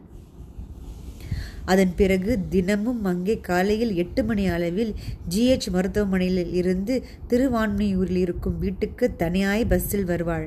குளித்து சாப்பிட்டு உயிருவுக்கு தனக்கும் புருஷனுக்கும் சோறு எடுத்துக்கொண்டு மதியம் 3 மணிக்கு திரும்புவாள். இப்படி ஒரு மாசம். நான் ஒரு தரம் என் கணவரோடு சென்று பார்த்து வந்தேன். ஏழுமலை ஊரில் இருந்தால் முடிந்த போது போய் விசாரித்துவிட்டு வந்து விவரங்களை சொல்வான். அவர்கள் வேதனை இதுவென்றால் என் கஷ்டம் இன்னொரு வகையாக இருந்தது. சுத்தமாய் வீட்டு வேலைக்கு யாரும் இல்லை. வீட்டை பெருக்கி துடைத்து 10 விளக்கி துணி துவைத்து சமைத்து முடிப்பதற்குள் முதுகு தண்டு விட்டு போனது. பழக்கம் இல்லாததால் காலும் கையும் வளவலம் என்று தளிர்ந்தது. மாலை ஆபத்திற்குள் கெஞ்சின. கழுத்திலும் முதுகிலும் பளிச்சு பளிச்சென்று வலி. முதல் 1 வாரம் பார்த்துவிட்டு இப்போதைக்கு மங்கி வீட்டு வேலைகளை செய்ய வருவது நடக்காத காரியம் என்று புரிய அக்கம் பக்கத்து புது ஆளுக்கு சொன்னேன். ஒருத்தி வந்தாள். கை ரொம்ப நீளம். நான் அந்த பக்கம் போனால் சர்க்கரை, டீ தூள், காப்பி பொடியை பேப்பரில் பொட்டலம் கட்டி இடுப்பு செருகி கொண்டாள். 3ஆம் நாள் கையும் களவுமாக பிடிபட்டுவிட போய் வாடியம்மா என்று அவளை அனுப்பினேன். அடுத்து வந்தது சரியான 2ஆம் கெட்டான். பாத்திரங்களை மடேர் மடேர் என்று கீழே போட்டுவிட்டு எப்பப்பாரு சம்பந்தமில்லாமல் சிரித்தது. அவளும் சரிப்படவில்லை. 3ஆவதாக வந்தவள் சற்று தேவலை. கிட்ட நின்று கற்றுக் கொடுத்து வேலை வாங்கினால் சுமாராக செய்தாள். பாதி காரியம் நான் செய்ய வேண்டும். இத்தனைக்கும் சம்பளம் மங்கைக்கு கொடுத்ததை விட 10 ரூபாய் அதிகம். இது என் பக்கம். இதைவிட என் கணவர் பாடு இன்னும் திண்டாட்டமாக இருந்தது. ஆபீஸ் வெளிவேலை, வெளியூர் ஜோலியோடு வண்டி துடைப்பது, பெருமையாக வளர்த்துவிட்ட செடிகளுக்கு தண்ணீர் விடுவது என்று உபரிகளும் சேர்ந்து கொண்டன. எனக்கு வீட்டுக்கு ஆள் குதிரும் வரை தோட்டத்தை திருசாய் வாடாமல் அவர் பார்த்து கொண்டார். அப்புறம் நான் அந்த பொறுப்பை ஏற்றேன். ஆனால் என்ன பண்ணியும் 2 பேருக்குமே வேலை விழிவிதங்கள் நாட்களில் முதலில் புறக்கணிக்கப்பட்டது தோட்டம்தான். எது எப்படியோ பெருமாள் ஆஸ்பத்திரியில் சேர்ந்த 1 மாசத்தில் அவன் குடும்பம் மட்டுமல்லாது நாங்களும் எங்கள் வீடும் பெருமளவுக்கு தோட்டமும் நாரிதான் போனோம். இதனோட பெருமாளின் முதலாளியோடு இவர் நடத்திய போராட்டம் வேறு. யமகாதகன் என்றால் அந்த உலகநாதன் சரியான யமகாதகன்.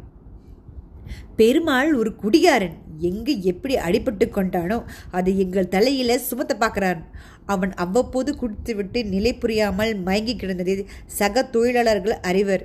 அன்று அவன் வேலையில் இருந்த சமயத்தில் காலில் ஆணியால் காயமடைந்ததற்கு யார் சாட்சி? ஏன் குத்தி கொண்ட அன்றே மேனேஜரிடம் சொல்லி சிகிச்சை எடுத்துக்கொள்ளவில்லை? அமர 4 நாள் கழித்து மருந்து கேட்டு அவன் வந்ததுதான் எங்களுக்கு தெரியும். மற்றபடி அவன் காலில் ஆணி குத்தியதா, கண்ணாடி கிழித்ததா, இல்லை வேறு ஏதாவது வெட்டியதா என்று யார் உறுதியாக சொல்ல முடியும்? குடிகாரின் நடத்திக்கு நாங்கள் பொறுப்பல்ல என்று அடாவடித்தனமாக பேசியதோடு என் கணவரை சந்திக்கவே மறுத்துவிட்டார். இது கூட பரவாயில்லை. கடைசியாய் போனில் பேசிய போது, இதில் உங்களுக்கு என்ன சார் ஆதாயம்? என் தலையில் கையை வச்சு அவனுக்கு பணம் வாங்குறதுல உங்களுக்கு பங்குண்டா? உங்கள் வீட்டு தோட்டத்தில் பெருமாள் வேலை பார்க்குற மம்முட்டியால் காலை வெட்டிக்கிட்டான்னு நான் சொல்கிறப்ப அப்போ என்று அசிங்கமாக பேசினதில் 2 நாட்களுக்கு இந்த பேச்சை எடுத்தாலே அவருக்கு ஆத்திரம் மண்டி கொண்டு வந்தது. ஒரு ஏழைக்கு கிடைக்க வேண்டிய பணத்தை எப்படியாவது வாங்கி கொடுக்கணும்னு தான் நானும் உலகநாதன் சுமூகமாக பேச மாட்டாருன்னு முயற்சி பண்ணுறேன். கேவலமாக பேசுறதை பொறுத்திருக்கிறேன். ஆனாலும் பொறுமையை ரொம்ப சோதிச்சா லேபர் கோர்ட்டுக்கு போகிறதே தவிர வேற வழியில்லை. இத்தனை எரிச்சலுடன் இவர் பேசி என் தாம்பத்திய வாழ்க்கையில் நான் கேட்டதே இல்லை. உலகநாதனையும் அவர் பேச்சை நினைக்கையில் சீ என்று இருந்தது. இப்படி கூடவா ஒருவர் தில்லுமுள்ளு பண்ணுவார்? ஐயோ, நம்ம கம்பெனி ஆளுக்கு அடிபட்டு காலோ போய்விட்டதே. 6 வருஷமாக விசுவாசத்துடன் உழைத்த தொழிலாளியாயிற்றே. நம்மால் முடிந்த உதவியை செய்வோம் என்று ஈவிரக்கம் இல்லாமல் இதென்ன அரக்கத்தனம்? முத்தையன ஒரு ஆள் பெருமாளுக்கு ரொம்ப வேண்டியவன். அவன் கூடவா சாட்சி சொல்ல மாட்டான்? ஏழுமலையை வீட்டு அந்த ஆளை அழைச்சிட்டு வர சொன்னேன். வந்து பார்த்தா தானே வீட்டில் இருந்துக்கிட்டே வெளியே போய்க்கிறான்னு பொண்டாட்டியை விட்டு சொல்ல சொல்கிறானாம். இவனை எவ்வளவு தூரத்துக்கு நம்ப முடியும் சொல்லு? அந்த முத்தையன் ஒரு விவஸ்தையில்லாத ஆள். குடி மற்ற கெட்ட பழக்கமெல்லாம் உண்டு. பெருமாளை கெடுத்ததே அவன்தான். மனசாட்சின்னு ஒன்று இருந்தால் கண்டிப்பாக அவன் நடந்ததை ஒப்புக்கணும். மனமாவது சாட்சியாவது. 100 ரூபாய் பணத்தை நீட்டினா அத்தனையும் ஓடி ஒழிஞ்சிடும். எனக்கு வாஸ்தவத்திலேயே கோபம் வந்தது. லேபர் கோர்ட்டுக்கு போய்தான் இந்த ஆளுக்கு புத்தி புகட்டணுமா? முதல்ல அது செய்யுங்க. ஆமாம், கோர்ட்டுக்கு போனால் பணம் ஓடணுமே வந்துடுமா? எவ்வளவு கொடுப்பாங்க? என் கணவர் விரக்தியுடன் சிரித்தார். நம்ம நாட்டில் எது எப்படி நடக்கணும்னு யாரால் திட்டவட்டமாக சொல்ல முடியும்? வேலையில் இருக்கிறப்ப சுண்டு விரலை எழுந்திருந்தா 200, நடுவிரலை எழுந்தால் இவ்வளவென்று கணக்கு ஃபேக்ட்ரி சட்டத்தில் இருக்குது. ஆனால் அப்படி கணக்கு பண்ணி கேள்வி மேலே கேள்வி கேட்டு விசாரணை நடத்தி ஜி.எச் தீர்ப்பாக எத்தனை மாதம் ஆகணும்னு யாராலும் சொல்ல முடியாது. இந்த உலகநாதன் வேற ஆணை குத்துனதுக்கு சாட்சியே கிடையாது, நீங்கள் போய் சொல்கிறீங்கன்னு சாதிக்கிறார். சாட்சி இல்லாட்டி நிரூபணம் ஆறுது கஷ்டம். பார்க்கலாம், இன்னொரு தரம் போய் பேசி பார்க்குறேன். கோர்ட்டு அது இதுன்னு அலைச்சல் வேணாம். உங்களுக்கு கஷ்டம், அவனுக்கு வேதனை. முடிஞ்சதை கொடுங்க, ஏழை பிரிச்சு போகட்டும்னு சொல்லி பார்க்குறேன். எவ்வளவு கேட்குறதா இருக்கீங்க? அந்த விவரமெல்லாம் பெருமாள்கிட்ட பேசிட்டு தான் முடிவெடுக்கணும். அவன் திரும்ப வேலைக்கே போக விரும்பி சிரமமில்லாத வேலையை தர உலகநாதன் ஒத்துக்கிட்டார்னா கவலை இல்லை. ஒத்த காலோட ஃபேக்ட்ரியில் வேலை பண்ண முடியுமா? கஷ்டம்தான். விசாரிச்சுத்தான் பார்க்கணும். முதல்ல பெருமாள் டிஸ்சார்ஜ் ஆகி வரட்டும், அப்புறம் மேற்கொண்டு நடக்கிறத யோசிக்கலாம். மங்கை இந்த 1.5 மாதத்தில் ஒரே ஒரு தரம் அரைமணி வந்துவிட்டு பிழைய அழுது தீர்த்தாள். கை செலவுக்கு படம் சுத்தமாக இல்லைங்க. எவ்வளவு தான் பெத்தவங்களையே சுரண்டிட்டு எடுக்கிறது என்று புலம்பியது தாழாமல் அவள் கேட்ட 50 ரூபாயை மறுபேச்சு இல்லாமல் எடுத்து தந்தேன். இதுவரைக்கும் உங்ககிட்ட 400 ரூபாய்க்கு மேலே கடன்பட்டுட்டோம். இதை எப்படியாவது நான் அடைச்சிடுவேங்க. உழைக்க என் உடம்பு தெம்பு இருக்கிறப்போ நான் எதுக்கும் கவலைப்படலைங்க என்றவளிடம் உலகநாதனை என் கணவர் சந்தித்து பேசிய விவரங்களை சொன்னேன். அத்திரியும் கேட்டுவிட்டு, எல்லாம் அவங்க தழையெழுத்தப்படித்தாம நடக்கும். ஐயாவுக்கும் உங்களுக்கும் எங்களால் ரொம்ப கஷ்டம் என்றபடியே படியிறங்கினாள். ஆஸ்பத்திரியில் சேர்ந்த 6ஆம் வாரம் உடன்பாடு இன்பாடு என்று உடம்பு கொஞ்சம் குணமாக பெருமாளை வீட்டுக்கு அழைத்து வந்தார்கள். 4 நாள் கழித்து மங்கை என்னை பார்க்க வந்தாள். பின்வராத சுவரில் சாய்ந்து கொண்டு சின்ன குரலில் பேசினாள். ஊரோட வந்துடு, நாங்கள் பார்த்துக்குறோம்னு அம்மா சொல்கிறாங்க. அவங்க பெத்தவங்க இல்லையா? என் கஷ்டம் தாங்காமல் பேசுகிறாங்க. ஆனால் இது எத்தனைக்கு நாளைக்கு சரிப்பட்டு வரோம்னு புரியலைங்கம்மா. இப்போ போகிறோம்னு வச்சுட்டுக்கிட்டாலும் 4 மாதம் ஆன பிறகு நாங்கள் இவங்களுக்கு பாரமாக ஆக மாட்டோம்னு என்ன நிச்சயம்? மனசில் சீன்னு நம்மளை கேவலமாக நினைக்க மாட்டாங்கன்னு என்ன நிச்சயம்? இவங்க இருந்தப்பவே அப்பாரு ஜாடமாடையாக சொல்லிக்கிட்டாரு. இம்புட்டு செலவழிச்சு போச்சு, அம்புட்டு செலவழிச்சு போச்சுன்னு அவர் கவலை எனக்கு புரியுது தான். அடுத்து இருக்கிறவங்களே கரையத்தை வர இல்லை எனக்கே அள்ளி விட்டுக்கிட்டு இருப்பாரா? நாளையும் யோசனை பண்ணிவிட்டு நீ போம்மா, நாங்கள் எப்படியோ பார்த்துக்குறோம்னு அம்மாவை அனுப்பிட்டேன். என்னங்கம்மா, நான் செஞ்சிச்சு தப்பாக ரைட்டாங்களா? மனசு துணிவோடு நிமிர்ந்து மங்கை பேசியது எனக்கு சந்தோஷத்தையும் தந்தாலும் நாளைய பொழுது சாப்பாட்டுக்கு என்ன பண்ண போகிறாள் என்ற கவலையும் கூடவே எழுந்தது. அன்றிரவு என் கணவரிடம் இது பற்றி பேசினேன். அந்த உலகநாதனை சந்தித்து ஏதாவது வழி பண்ணிடுங்க, மங்கையை பார்த்தா ரொம்ப பாவமாக இருக்குது. பண்ணுறேன், நாளைக்கு பெருமாளை கூட்டிக்கிட்டு போய் பேச பார்க்க போகிறேன். நொண்டி காலையும் உளுத்து போன முகத்தையும் பார்த்தாலாவது அந்த மனுஷருக்கு கருணை பிடிக்கிறதா என்று எண்ணியது தப்பு கணக்காயிற்று. சொன்னதையே திரும்ப அடம் பண்ணி கொண்டு கூறியதோடு, என்னடா குடிகாரா, குடி வேகத்தில் எத்தனையோ செஞ்சுட்டு என் தலையில் முழங்க அரைக்க பார்க்குறியா, அதுக்கு இவர் உன் கையாளா, இந்த பெரிய மனுஷருக்கு எவ்வளவு கமிச்சு கொடுக்க போகிறேன் என்று தரைக்குறைவாக கேட்டுவிட்டதை சொல்லி சொல்லி பெருமாள் கதறினான். ஐயோ, எல்லாம் என்னால் தானுங்க, எங்கள் ஐயா இந்த பேச்சை கேட்டதுக்கு என்னால் தாங்கலைங்க என்று வாய்விட்டு அழுதான்.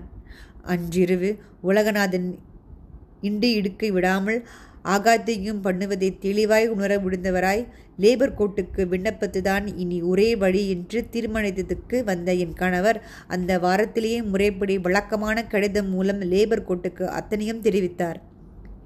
என்ன தெரிவித்து என்ன, என்ன அழுது என்ன, என்ன எதிர்பார்த்தது என்ன, எத்தனையோ எதிர்பார்ப்புகளுடன் செய்ய வேண்டிய காரியங்களை செய்து முடித்தும் அடுத்து வந்த மாதங்களில் எதுவுமே நடக்காமல் பெருமாளின் சமாச்சாரம் கிணற்றில் போட்ட கல்லாக இருந்தது. இதற்கு யாரை குறை சொல்வது? அத்தியாயம் 7. பெருமாள் உடம்பு இன்னும் கொஞ்சம் தேறி பின்பக்கத்தை தேய்த்து தேய்த்து நகர்ந்து தன் காரியங்களை கவனித்து கொள்ள முனைந்ததும் அந்த 1ஆம் தேதியிலிருந்து மீண்டும் மங்கை என்னிடம் வேலைக்கு வந்தாள். காலையில் 6க்கெல்லாம் வந்து விடுவாள். தோட்டத்தை பெருக்கி மற்ற வீட்டு வேலைகளை செய்துவிட்டு அவளுக்காக கொடுக்கும் சோற்றை எடுத்துக்கொண்டு வீட்டுக்கு ஓடுவாள். தான் ஒரு வாய் சரியாக சாப்பிடாமல் இருப்பதை புருஷன் பிள்ளைகளுக்கு பகிர்ந்து கொடுத்து விட்டு மதிய வேலைக்கு வந்தால் மாலையில் வீடு திரும்ப 5 ஆகிவிடும். அப்புறம் போய்தான் காயோ எதுவோ வாங்கி சமையல். மூக்கில் மூக்குத்திகளும் பித்தளை அண்டா குண்டாக்களும் இருந்த வரைக்கும் ஓரளவுக்கு கவலை இல்லை. மாதம் 1-2 பொருட்களை அடகு வைத்து வரும் பணத்தோடு நான் கொடுப்பதையும் போட்டு எப்படியோ ஒப்பைத்து விட்டாள். ஆனால் இதெல்லாம் எத்தனை மாதங்களுக்கு தாக்கு பிடிக்கும்? அறுவடை காலம். ஊருக்கு போனால் தகப்படமிடமிருந்து நெல்லும் புளியும் வாங்கி வரலாம் என்ற ஆசையில் ஒரு நாள் புறப்பட்டு போனவள் மறுநாளே தொங்கின முகத்துடன் வந்து விட்டாள். தம்பிங்க சொல்லி காட்டுதுங்கம்மா, நான் வளர்த்த பசங்க. இன்னைக்கு என்னக்கா சுருட்டிக்கிட்டது பார்த்தாதா இன்னும் எதுக்கு வந்திருக்க, என்னை ஏசி காட்டுதுங்கம்மா. சும்மா பார்த்துட்டு போகலான்னு வந்தேன்னு சொல்லி சமாளித்து வந்துட்டேன் என்றவள் தன் எதிர்காலத்தின் இருட்டை கண்டு பயப்படுகிற வகையில் அரைஜாமம் தேம்பி தேம்பி அழுதாள். பாவமாக இருந்தாலும் என்னாலும் எத்தனை உதவ முடியும்? ஏதோ ஒரு வயிறு என்றால் என்னிடம் இருப்பதை, நான் சமைப்பதை கொடுத்து இட்டு நிரப்பி சமாளித்து விடலாம். ஆனால் அங்கிருப்பதோ 4 ஜீவன்கள், அப்புறம் எப்படி? இத்தனைக்கும் நான் ஒன்றும் பேசாமல் இல்லை. பழைய துணிமணிகளை கொடுத்தேன். வீட்டில் மிஞ்சிய சோறு பலகாரங்களை தாராளமாக தந்தேன். இருந்தும் என் இயலாமை புரிந்த வகையில் மங்கையும் வாயை திறந்து ஒரு வார்த்தை இது வேணுமா என்று கேட்கவில்லை. மாசம் 50 சம்பளத்தில் அவள் எனக்கு தர வேண்டிய கடனுக்காக 10 ரூபாய் மட்டும் பிடித்து கொண்டு மிச்சத்தை நீட்டும் போது நன்றி மிகுந்த உணர்வுடன் அதை பெற்றுக்கொண்டாள். நீங்கள் இல்லைன்னா நாங்கள் நடுத்தருவில் எப்போவோ நின்றுட்டுருப்போமா என்றால் திரும்ப திரும்ப. இப்படி அவள் தட்டு தடுமாறி வாழும் வாழ்க்கை கூட பொறுக்காதது மாதிரி காலம் இன்னும் அவள் சீரழிக்க முனைந்தது கொடுமையிலும் கொடுமை என்றே நினைக்கிறேன். ஒரு காலை இழுந்து விட்டதால் நான் இடிந்து விடக்கூடாது. ஊன்றுக்கட்டையை ஊன்றி நடந்தாகவாது என் மங்கைக்காகவும் குழந்தைகளுக்காகவும் புனர்வாழ்வு வாழ முயற்சிக்க வேண்டும், அவர்களுக்கு எந்த விதத்தாலும் உதவ வேண்டும் என்ற கை வைராக்கியத்தை வளர்த்து கொள்ளாமல், ஐயோ நான் இப்படி ஆயிட்டு விட்டேனே, எப்படி இருந்தவன் இந்த நிலைக்கு தள்ள விட்டேனே என்று சுய பச்சாபத்துடன் காரணமாய் பெருமாள் மூளையோடு மூளையாய் ஒடுங்கி போனது காலத்தின் விளையாட்டு இல்லாமல் வேறென்ன? சுய பச்சாதாமமும் இயலாமையும் சேர்ந்து கொள்ள சட்டென்றால் கோபமும் ஆத்திரமும் அழுகையும் பீரிட்டு எழுந்து ஆளை ஆக்கிரமிக்க ஏற்கனவே இருந்த வேதனையோடு மன நோயாலும் பெருமாள் பீடிக்கப்பட்டான் என்று தான் சொல்ல வேண்டும்.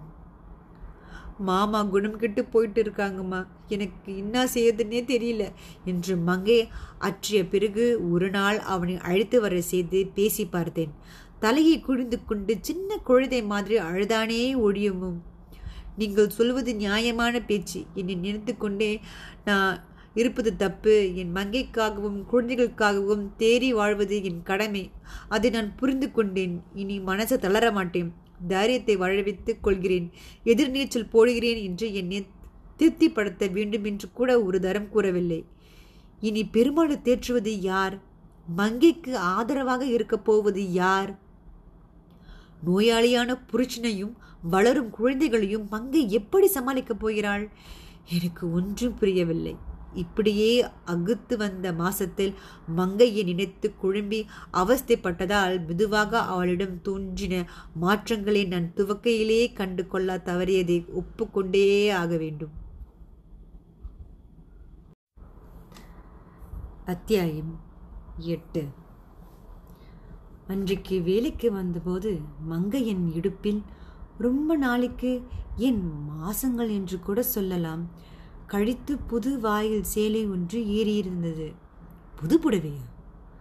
மங்கை புது சேலையை உடுத்திருக்கிறாள்.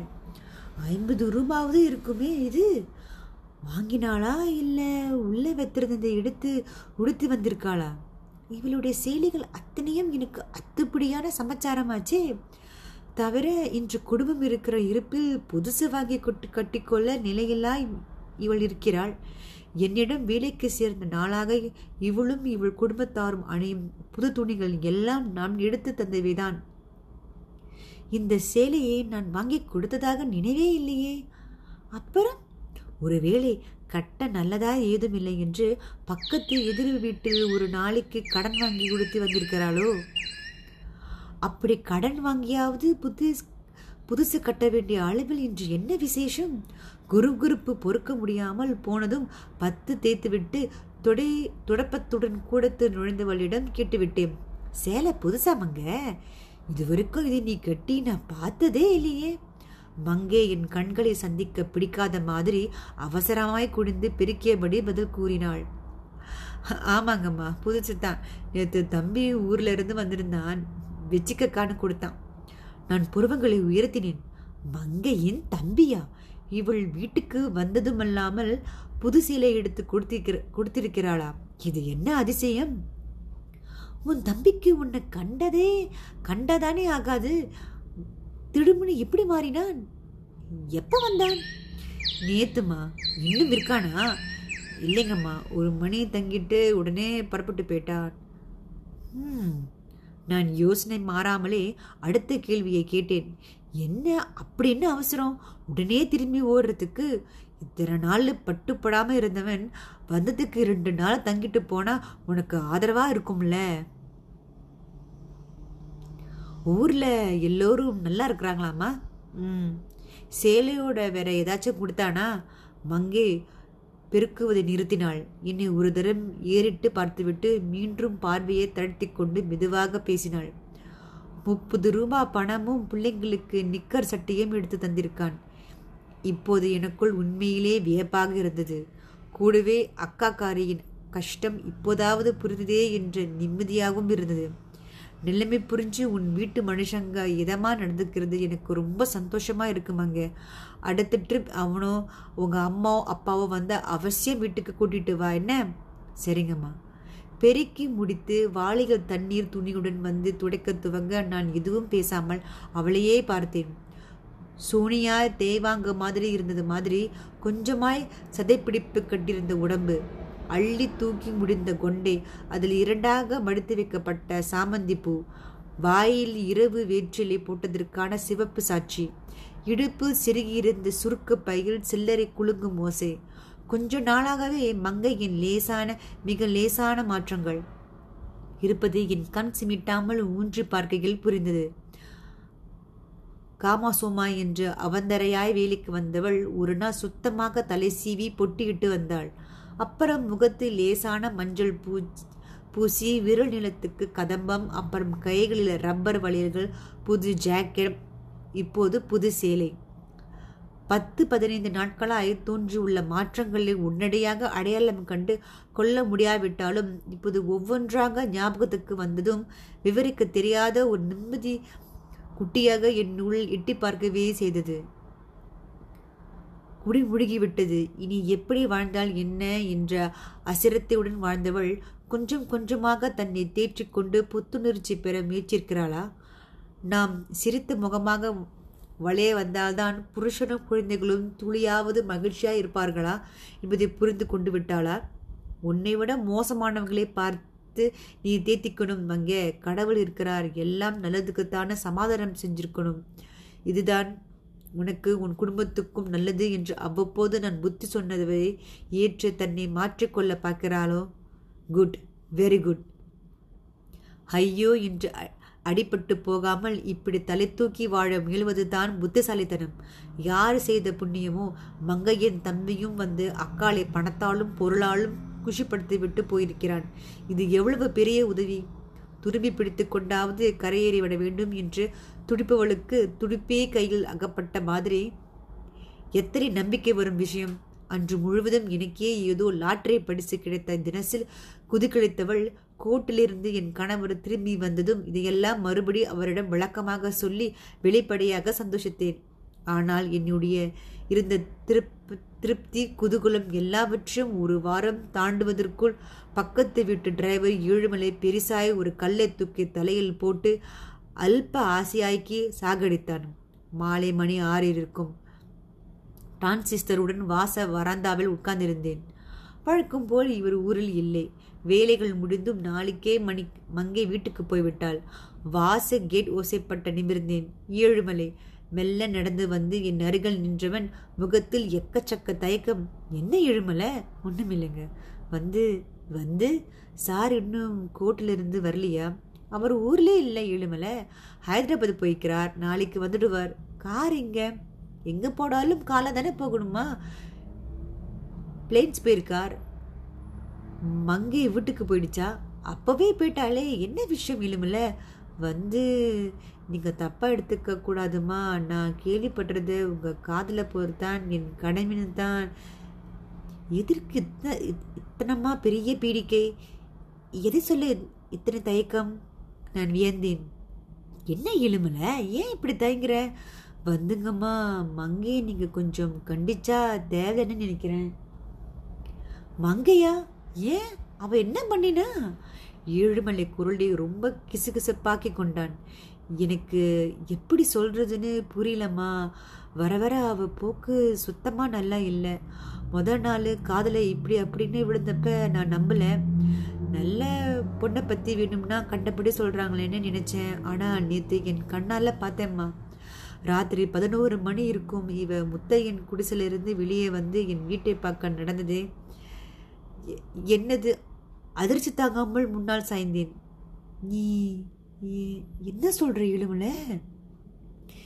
கிட்டத்தட்ட 1 மாசமா முத்தையனோட மங்கை சகவாசம் வச்சிட்டு இருக்காமா. தெரிஞ்சவங்க எல்லாம் பின்னால் கை கொட்டி சிரிக்கிறாங்க. பொறுக்க முடியாமல் தான் நான் உங்ககிட்ட சொல்கிறேன்.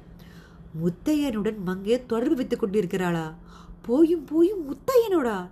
என்ன கட்டுக்கதை இது! பொய் சொன்னாலும் பொருளை கிளப்பினாலும் பொருந்த சொல்ல வேண்டுமா? மங்கையா தப்பாக நடந்து கொள்கிறாளா? நான் நம்ப மாட்டேன், சத்தியமாக நம்ப மாட்டேன். கோபம் தலைவிரித்து எழ கண்களை இடுக்கிக் கொண்டு ஏழுமலையை பார்த்து அதட்டெல்லாம் கேட்டேன். கிடிச்சிட்டு வந்திருக்கியா ஏழுமலை? உங்கள் அதிர்ச்சிக்கு எனக்கு புரியுதுமா. முதல்ல நான் கூட அப்படி தான் நினச்சேன். நம்ம மங்கையா எவனாவது நிமிர்ந்து பார்த்தா கூட கண்ணாலேயே பொசுக்கிடுவாளே, அவளான துடிச்சு போயிட்டேன். ஆனால் அம்மா, நான் சொல்கிறது மெய்யான வார்த்தை, என்னை நம்புங்க. எவ்வளவு கடி சட்டைன்னு எக்கீடு கெட்டு போக்கிட்ட விட்டுருப்பேன். மங்கையை என்னால் அப்படி தள்ள முடியல. அது வெகுளி, நல்ல பொண்ணு. பெருமாளும் அவளும் அமோகமாக வாழ்ந்ததை நான் பார்த்தவன். அதனால தான் பதறுது, என்னடா பண்ணுவேன்னு தவிப்பாக இருக்குது. பொம்பளையாண்ட நான் எந்த முகத்தோடு நின்று பேச முடியும்? முத்தையன் எதுக்கும் துணிஞ்சவன். நான் ஏதாவது சொல்ல போனால் அவன் கையை நீட்ட கூட தயங்க மாட்டான்.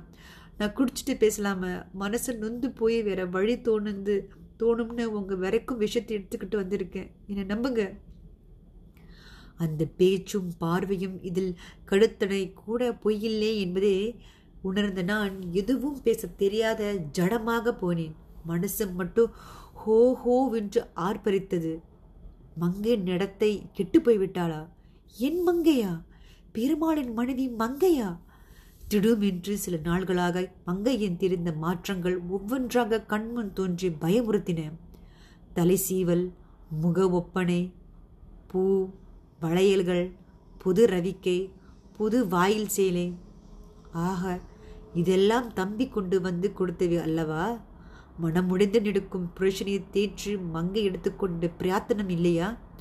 முத்தையனுக்கு முந்தானை விரித்து அதனால் அடைத்த ஆதாயங்களா? ஐயோ கடவுளே, இது என்ன நிஜமா? ஏழுமலை சொல்லிவிட்ட ஒவ்வொரு வார்த்தையும் பொய்யாக இருக்கக்கூடாதா? மங்கையா? 16 வயசில் களங்கமில்லாமல் பெருமாளின் கையை பிடித்து வந்து எங்க மாமா என்று மூச்சுக்கு 3000 மாமா புகழ் பாடி அவனே சரபமும் என்று வாழ்ந்த மங்கையா கேடு கெட்ட முத்தையனோடு சேர்ந்து கொண்டு தப்பு செய்கிறாளா? பேமானி, பொறுக்கி என்று முன்பு எவனை தூற்றினாலோ இன்று அதையெல்லாம் மறந்துவிட்டு அவனோடு கூடி குழாவுகிறாளா? இல்லை இல்லை, இது பொய். என் மங்கை அப்படி நடக்கக்கூடியவள் இல்லை. முத்தையன் வீட்டிலிருந்து அவள் வந்தாள் என்பதற்காக இல்லாததையும் பொல்லாததையும் கூற வேண்டுமா? சி, இந்த ஜனங்கள் ஆனாலும் மோசமானவர்கள். வாயில் எதை போட்டு கடித்து துப்புவது என்று விவஸ்தை கில்லாதவர்கள். நான் நம்ப மாட்டேன். சரக்கென்று தலை நிமிர்ந்து கத்தினேன். மங்கே மேலே உனக்கு என்ன கோபம் ஏழுமலை? எதுக்காக எதையோ கற்பனை பண்ணிக்கிட்டு பேசுற? ராத்திரி முத்தையன் வீட்டிலிருந்து மங்கே போனதை பார்த்தா உடனே கெட்டதுனா திருமணம் பண்ணுறதா? முத்தையன் பொஞ்சாத்தியோட பேச போயிருக்க கூடாதா? இல்லை ஏதாச்சும் சாமாகியமாக வாங்கி வர போயிருக்க கூடாதா? என்ன ஏழுமலை, நீ கூட வா. மன்னிச்சுக்கங்கம்மா, உங்கள் மனசை நான் திரும்ப திரும்ப புண்ணாக்கிறேன். முத்தையன் சம்சாரம் ஊரில் இல்லை, புருஷன்கிட்ட கூப்பிச்சுக்கிட்டு அது தன் பிறந்த ஊருக்கு போய் மாதம் 2ஆவதுமா. முத்தையன் இப்போ தனியாக தான் இருக்கான். எல்லாருக்கும் இது தெரியுமா? மட்டென்று மண்டையில் அடித்து சின்னதாக நான் பிடித்து கொண்டிருந்த நூலையும் ஏழுமலை அறுத்தெறிய மனசுக்குள் நமனமாவென்று என்னவோ வலிக்க பிராண்டியது. கண்கள் கலங்கி போய் விளிம்பில் ஜலம் ததும்பியது. மங்கையா, என் மங்கையா?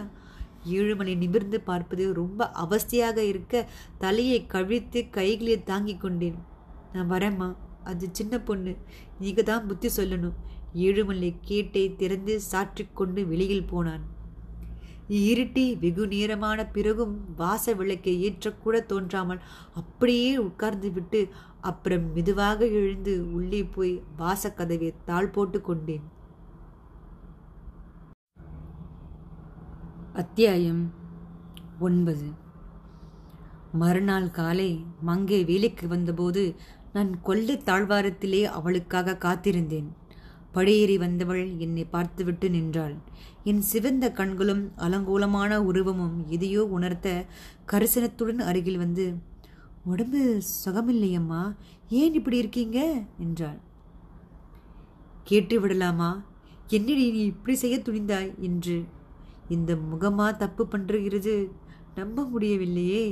நினைப்பதை கேட்க துணிவில்லாமல் அசையாமல் உட்கார்ந்திருந்தேன்.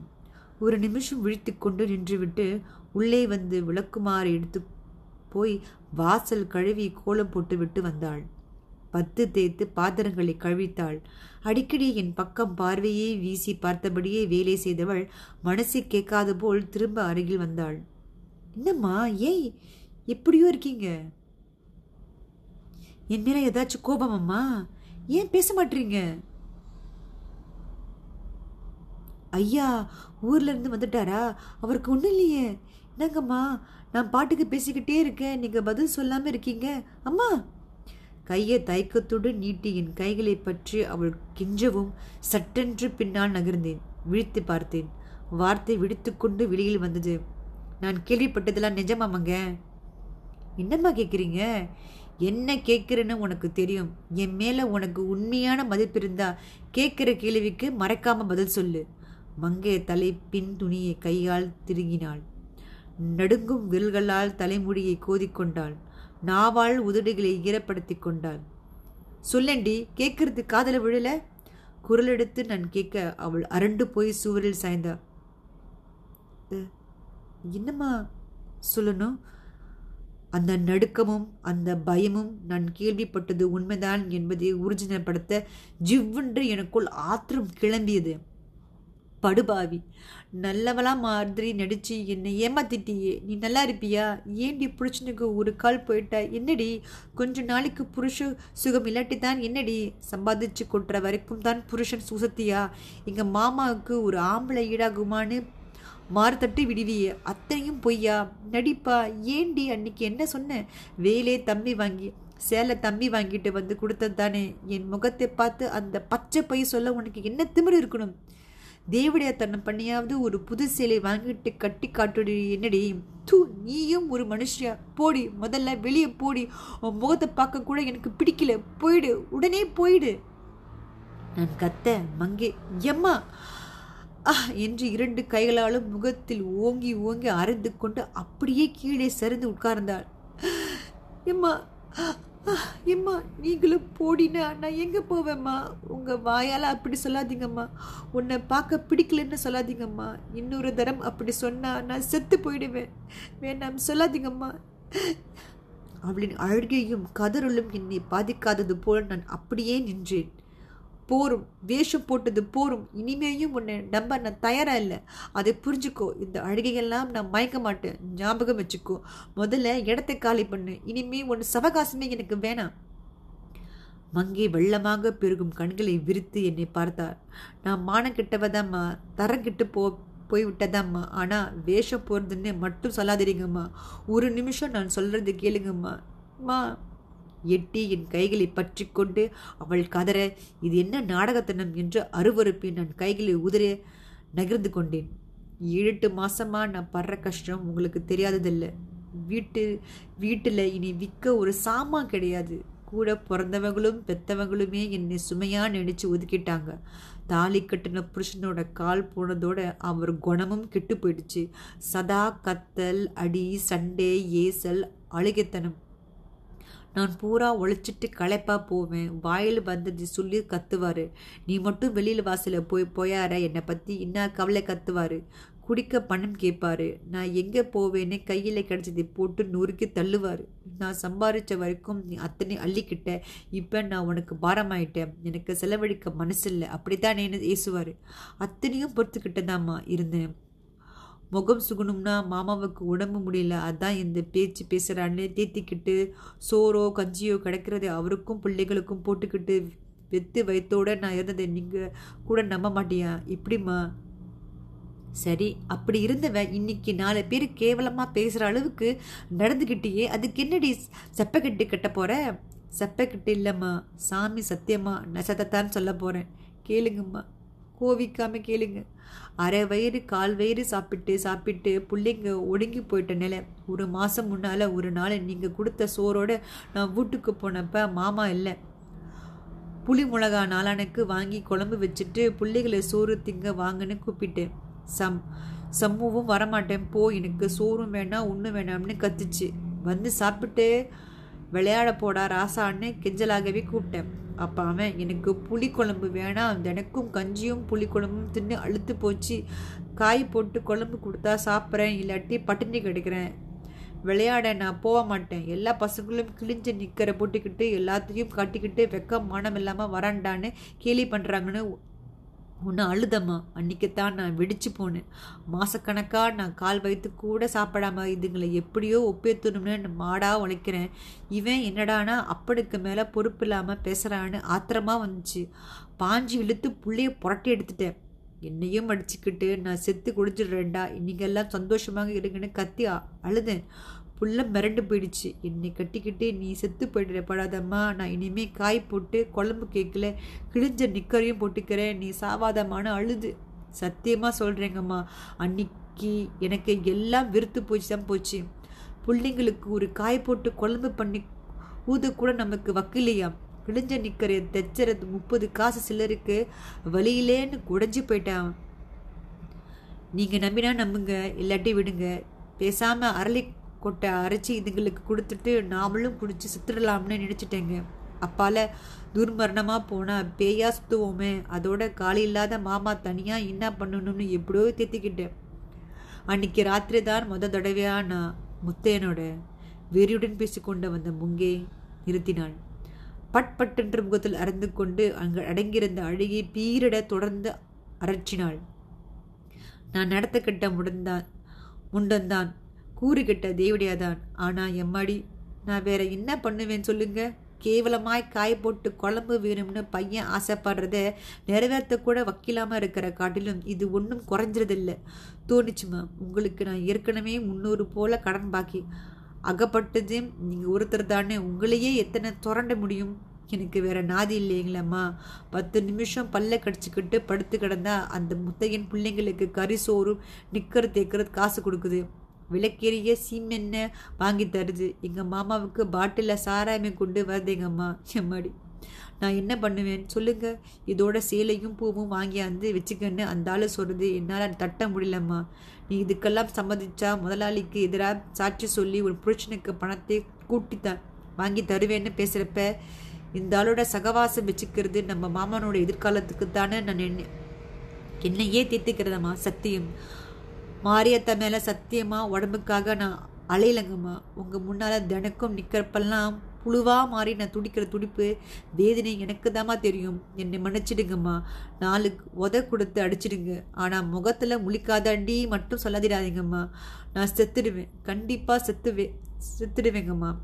கல் வீட்டில் இருந்து கொண்டு 4 வேளை விதவிதமாய் தின்று தீர்த்து கொண்டு சம்பாதித்து போட்டு அரவணைக்கு புருஷனையும் பக்கத்திலேயே வைத்துக்கொண்டு வெயிலின் கொடுமையோ வறுமையின் வேதனையோ பசியின் பிறண்டலையோ அனுபவிக்காத நான் இவளை, இந்த மங்கையை குற்றவாளியாக நிற்க வைத்து குற்றம் சாட்டுவது எப்படி நியாயமாகும்? மனசுக்குள் பூதமாய் கேள்வி ஒன்று எழ முந்தானியால் முகத்தை மூடிக்கொண்டு கேவி கேவி அழுபவளே பார்க்கையில் எனக்கும் அழுகி பொங்கிக் கொண்டு எழுகிறது. என்ன சொல்லி இவளை சமாதானப்படுத்துவது என்று நினைக்கும் நிமிஷத்தில் வாசலில் கார் வந்து நிற்பதும் என் கணவர் உள்ளே வருவதும் புரிய நாளே தாவலில் அவரிடம் ஓடுகிறேன். கைகளை பிடித்து கொள்கிறேன். அவசரமாய் அழுகியை நிறுத்தாமல் கெஞ்சுகிறேன். இன்னைக்கே இப்போவே அந்த உலகநாதனை போய் பாருங்க. எப்படியாவது ஒரு 2000 ரூபாயாவது வாங்கி தந்து பெருமாள் உடனடியாக ஒரு பெட்டி கடை வைக்க உதவி பண்ணுங்க. இல்லைன்னா நீங்களாவது அந்த பணத்தை கொடுத்து பெருமாளுக்கு ஒரு வழி காட்டுங்க. அவனை 4 காசு சம்பாதிக்க வச்சு இந்த மங்கையும் அவன் பிள்ளைகளோட நிம்மதியாக வாழ உதவுங்க. ப்ளீஸ் ப்ளீஸ், எப்படியாவது என்னங்க, எப்படியாவது உடனே ப்ளீஸ். என்ன வல்லமோ சொல்ல நினைத்து ஆனால் எதையும் கோர்வையாக கூற முடியாமல் வார்த்தைகளை தொண்டையில் சிக்கிக்கொள்கின்றன. ஏய் ஏய், என்னாச்சும்மா? இங்கே பாரு, என்னாச்சு சொல்லுமா? பதைத்து போய் பறிவுடன் என் கணவர் தேற்றுவது வேதனையை இன்னும் கிளறிவிட மங்கையும் டாக்ஸி டிரைவரும் விழித்து கொண்டு நிற்பதை லட்சியம் செய்யாமல் ஒரு வழி பண்ணுங்க, இந்த மங்கை நல்ல விதமாக வாழ உதவி பண்ணுங்க என்று அவர் மார்பில் சாய்ந்து கொண்டு என் கதறலை தொடர்கிறேன்.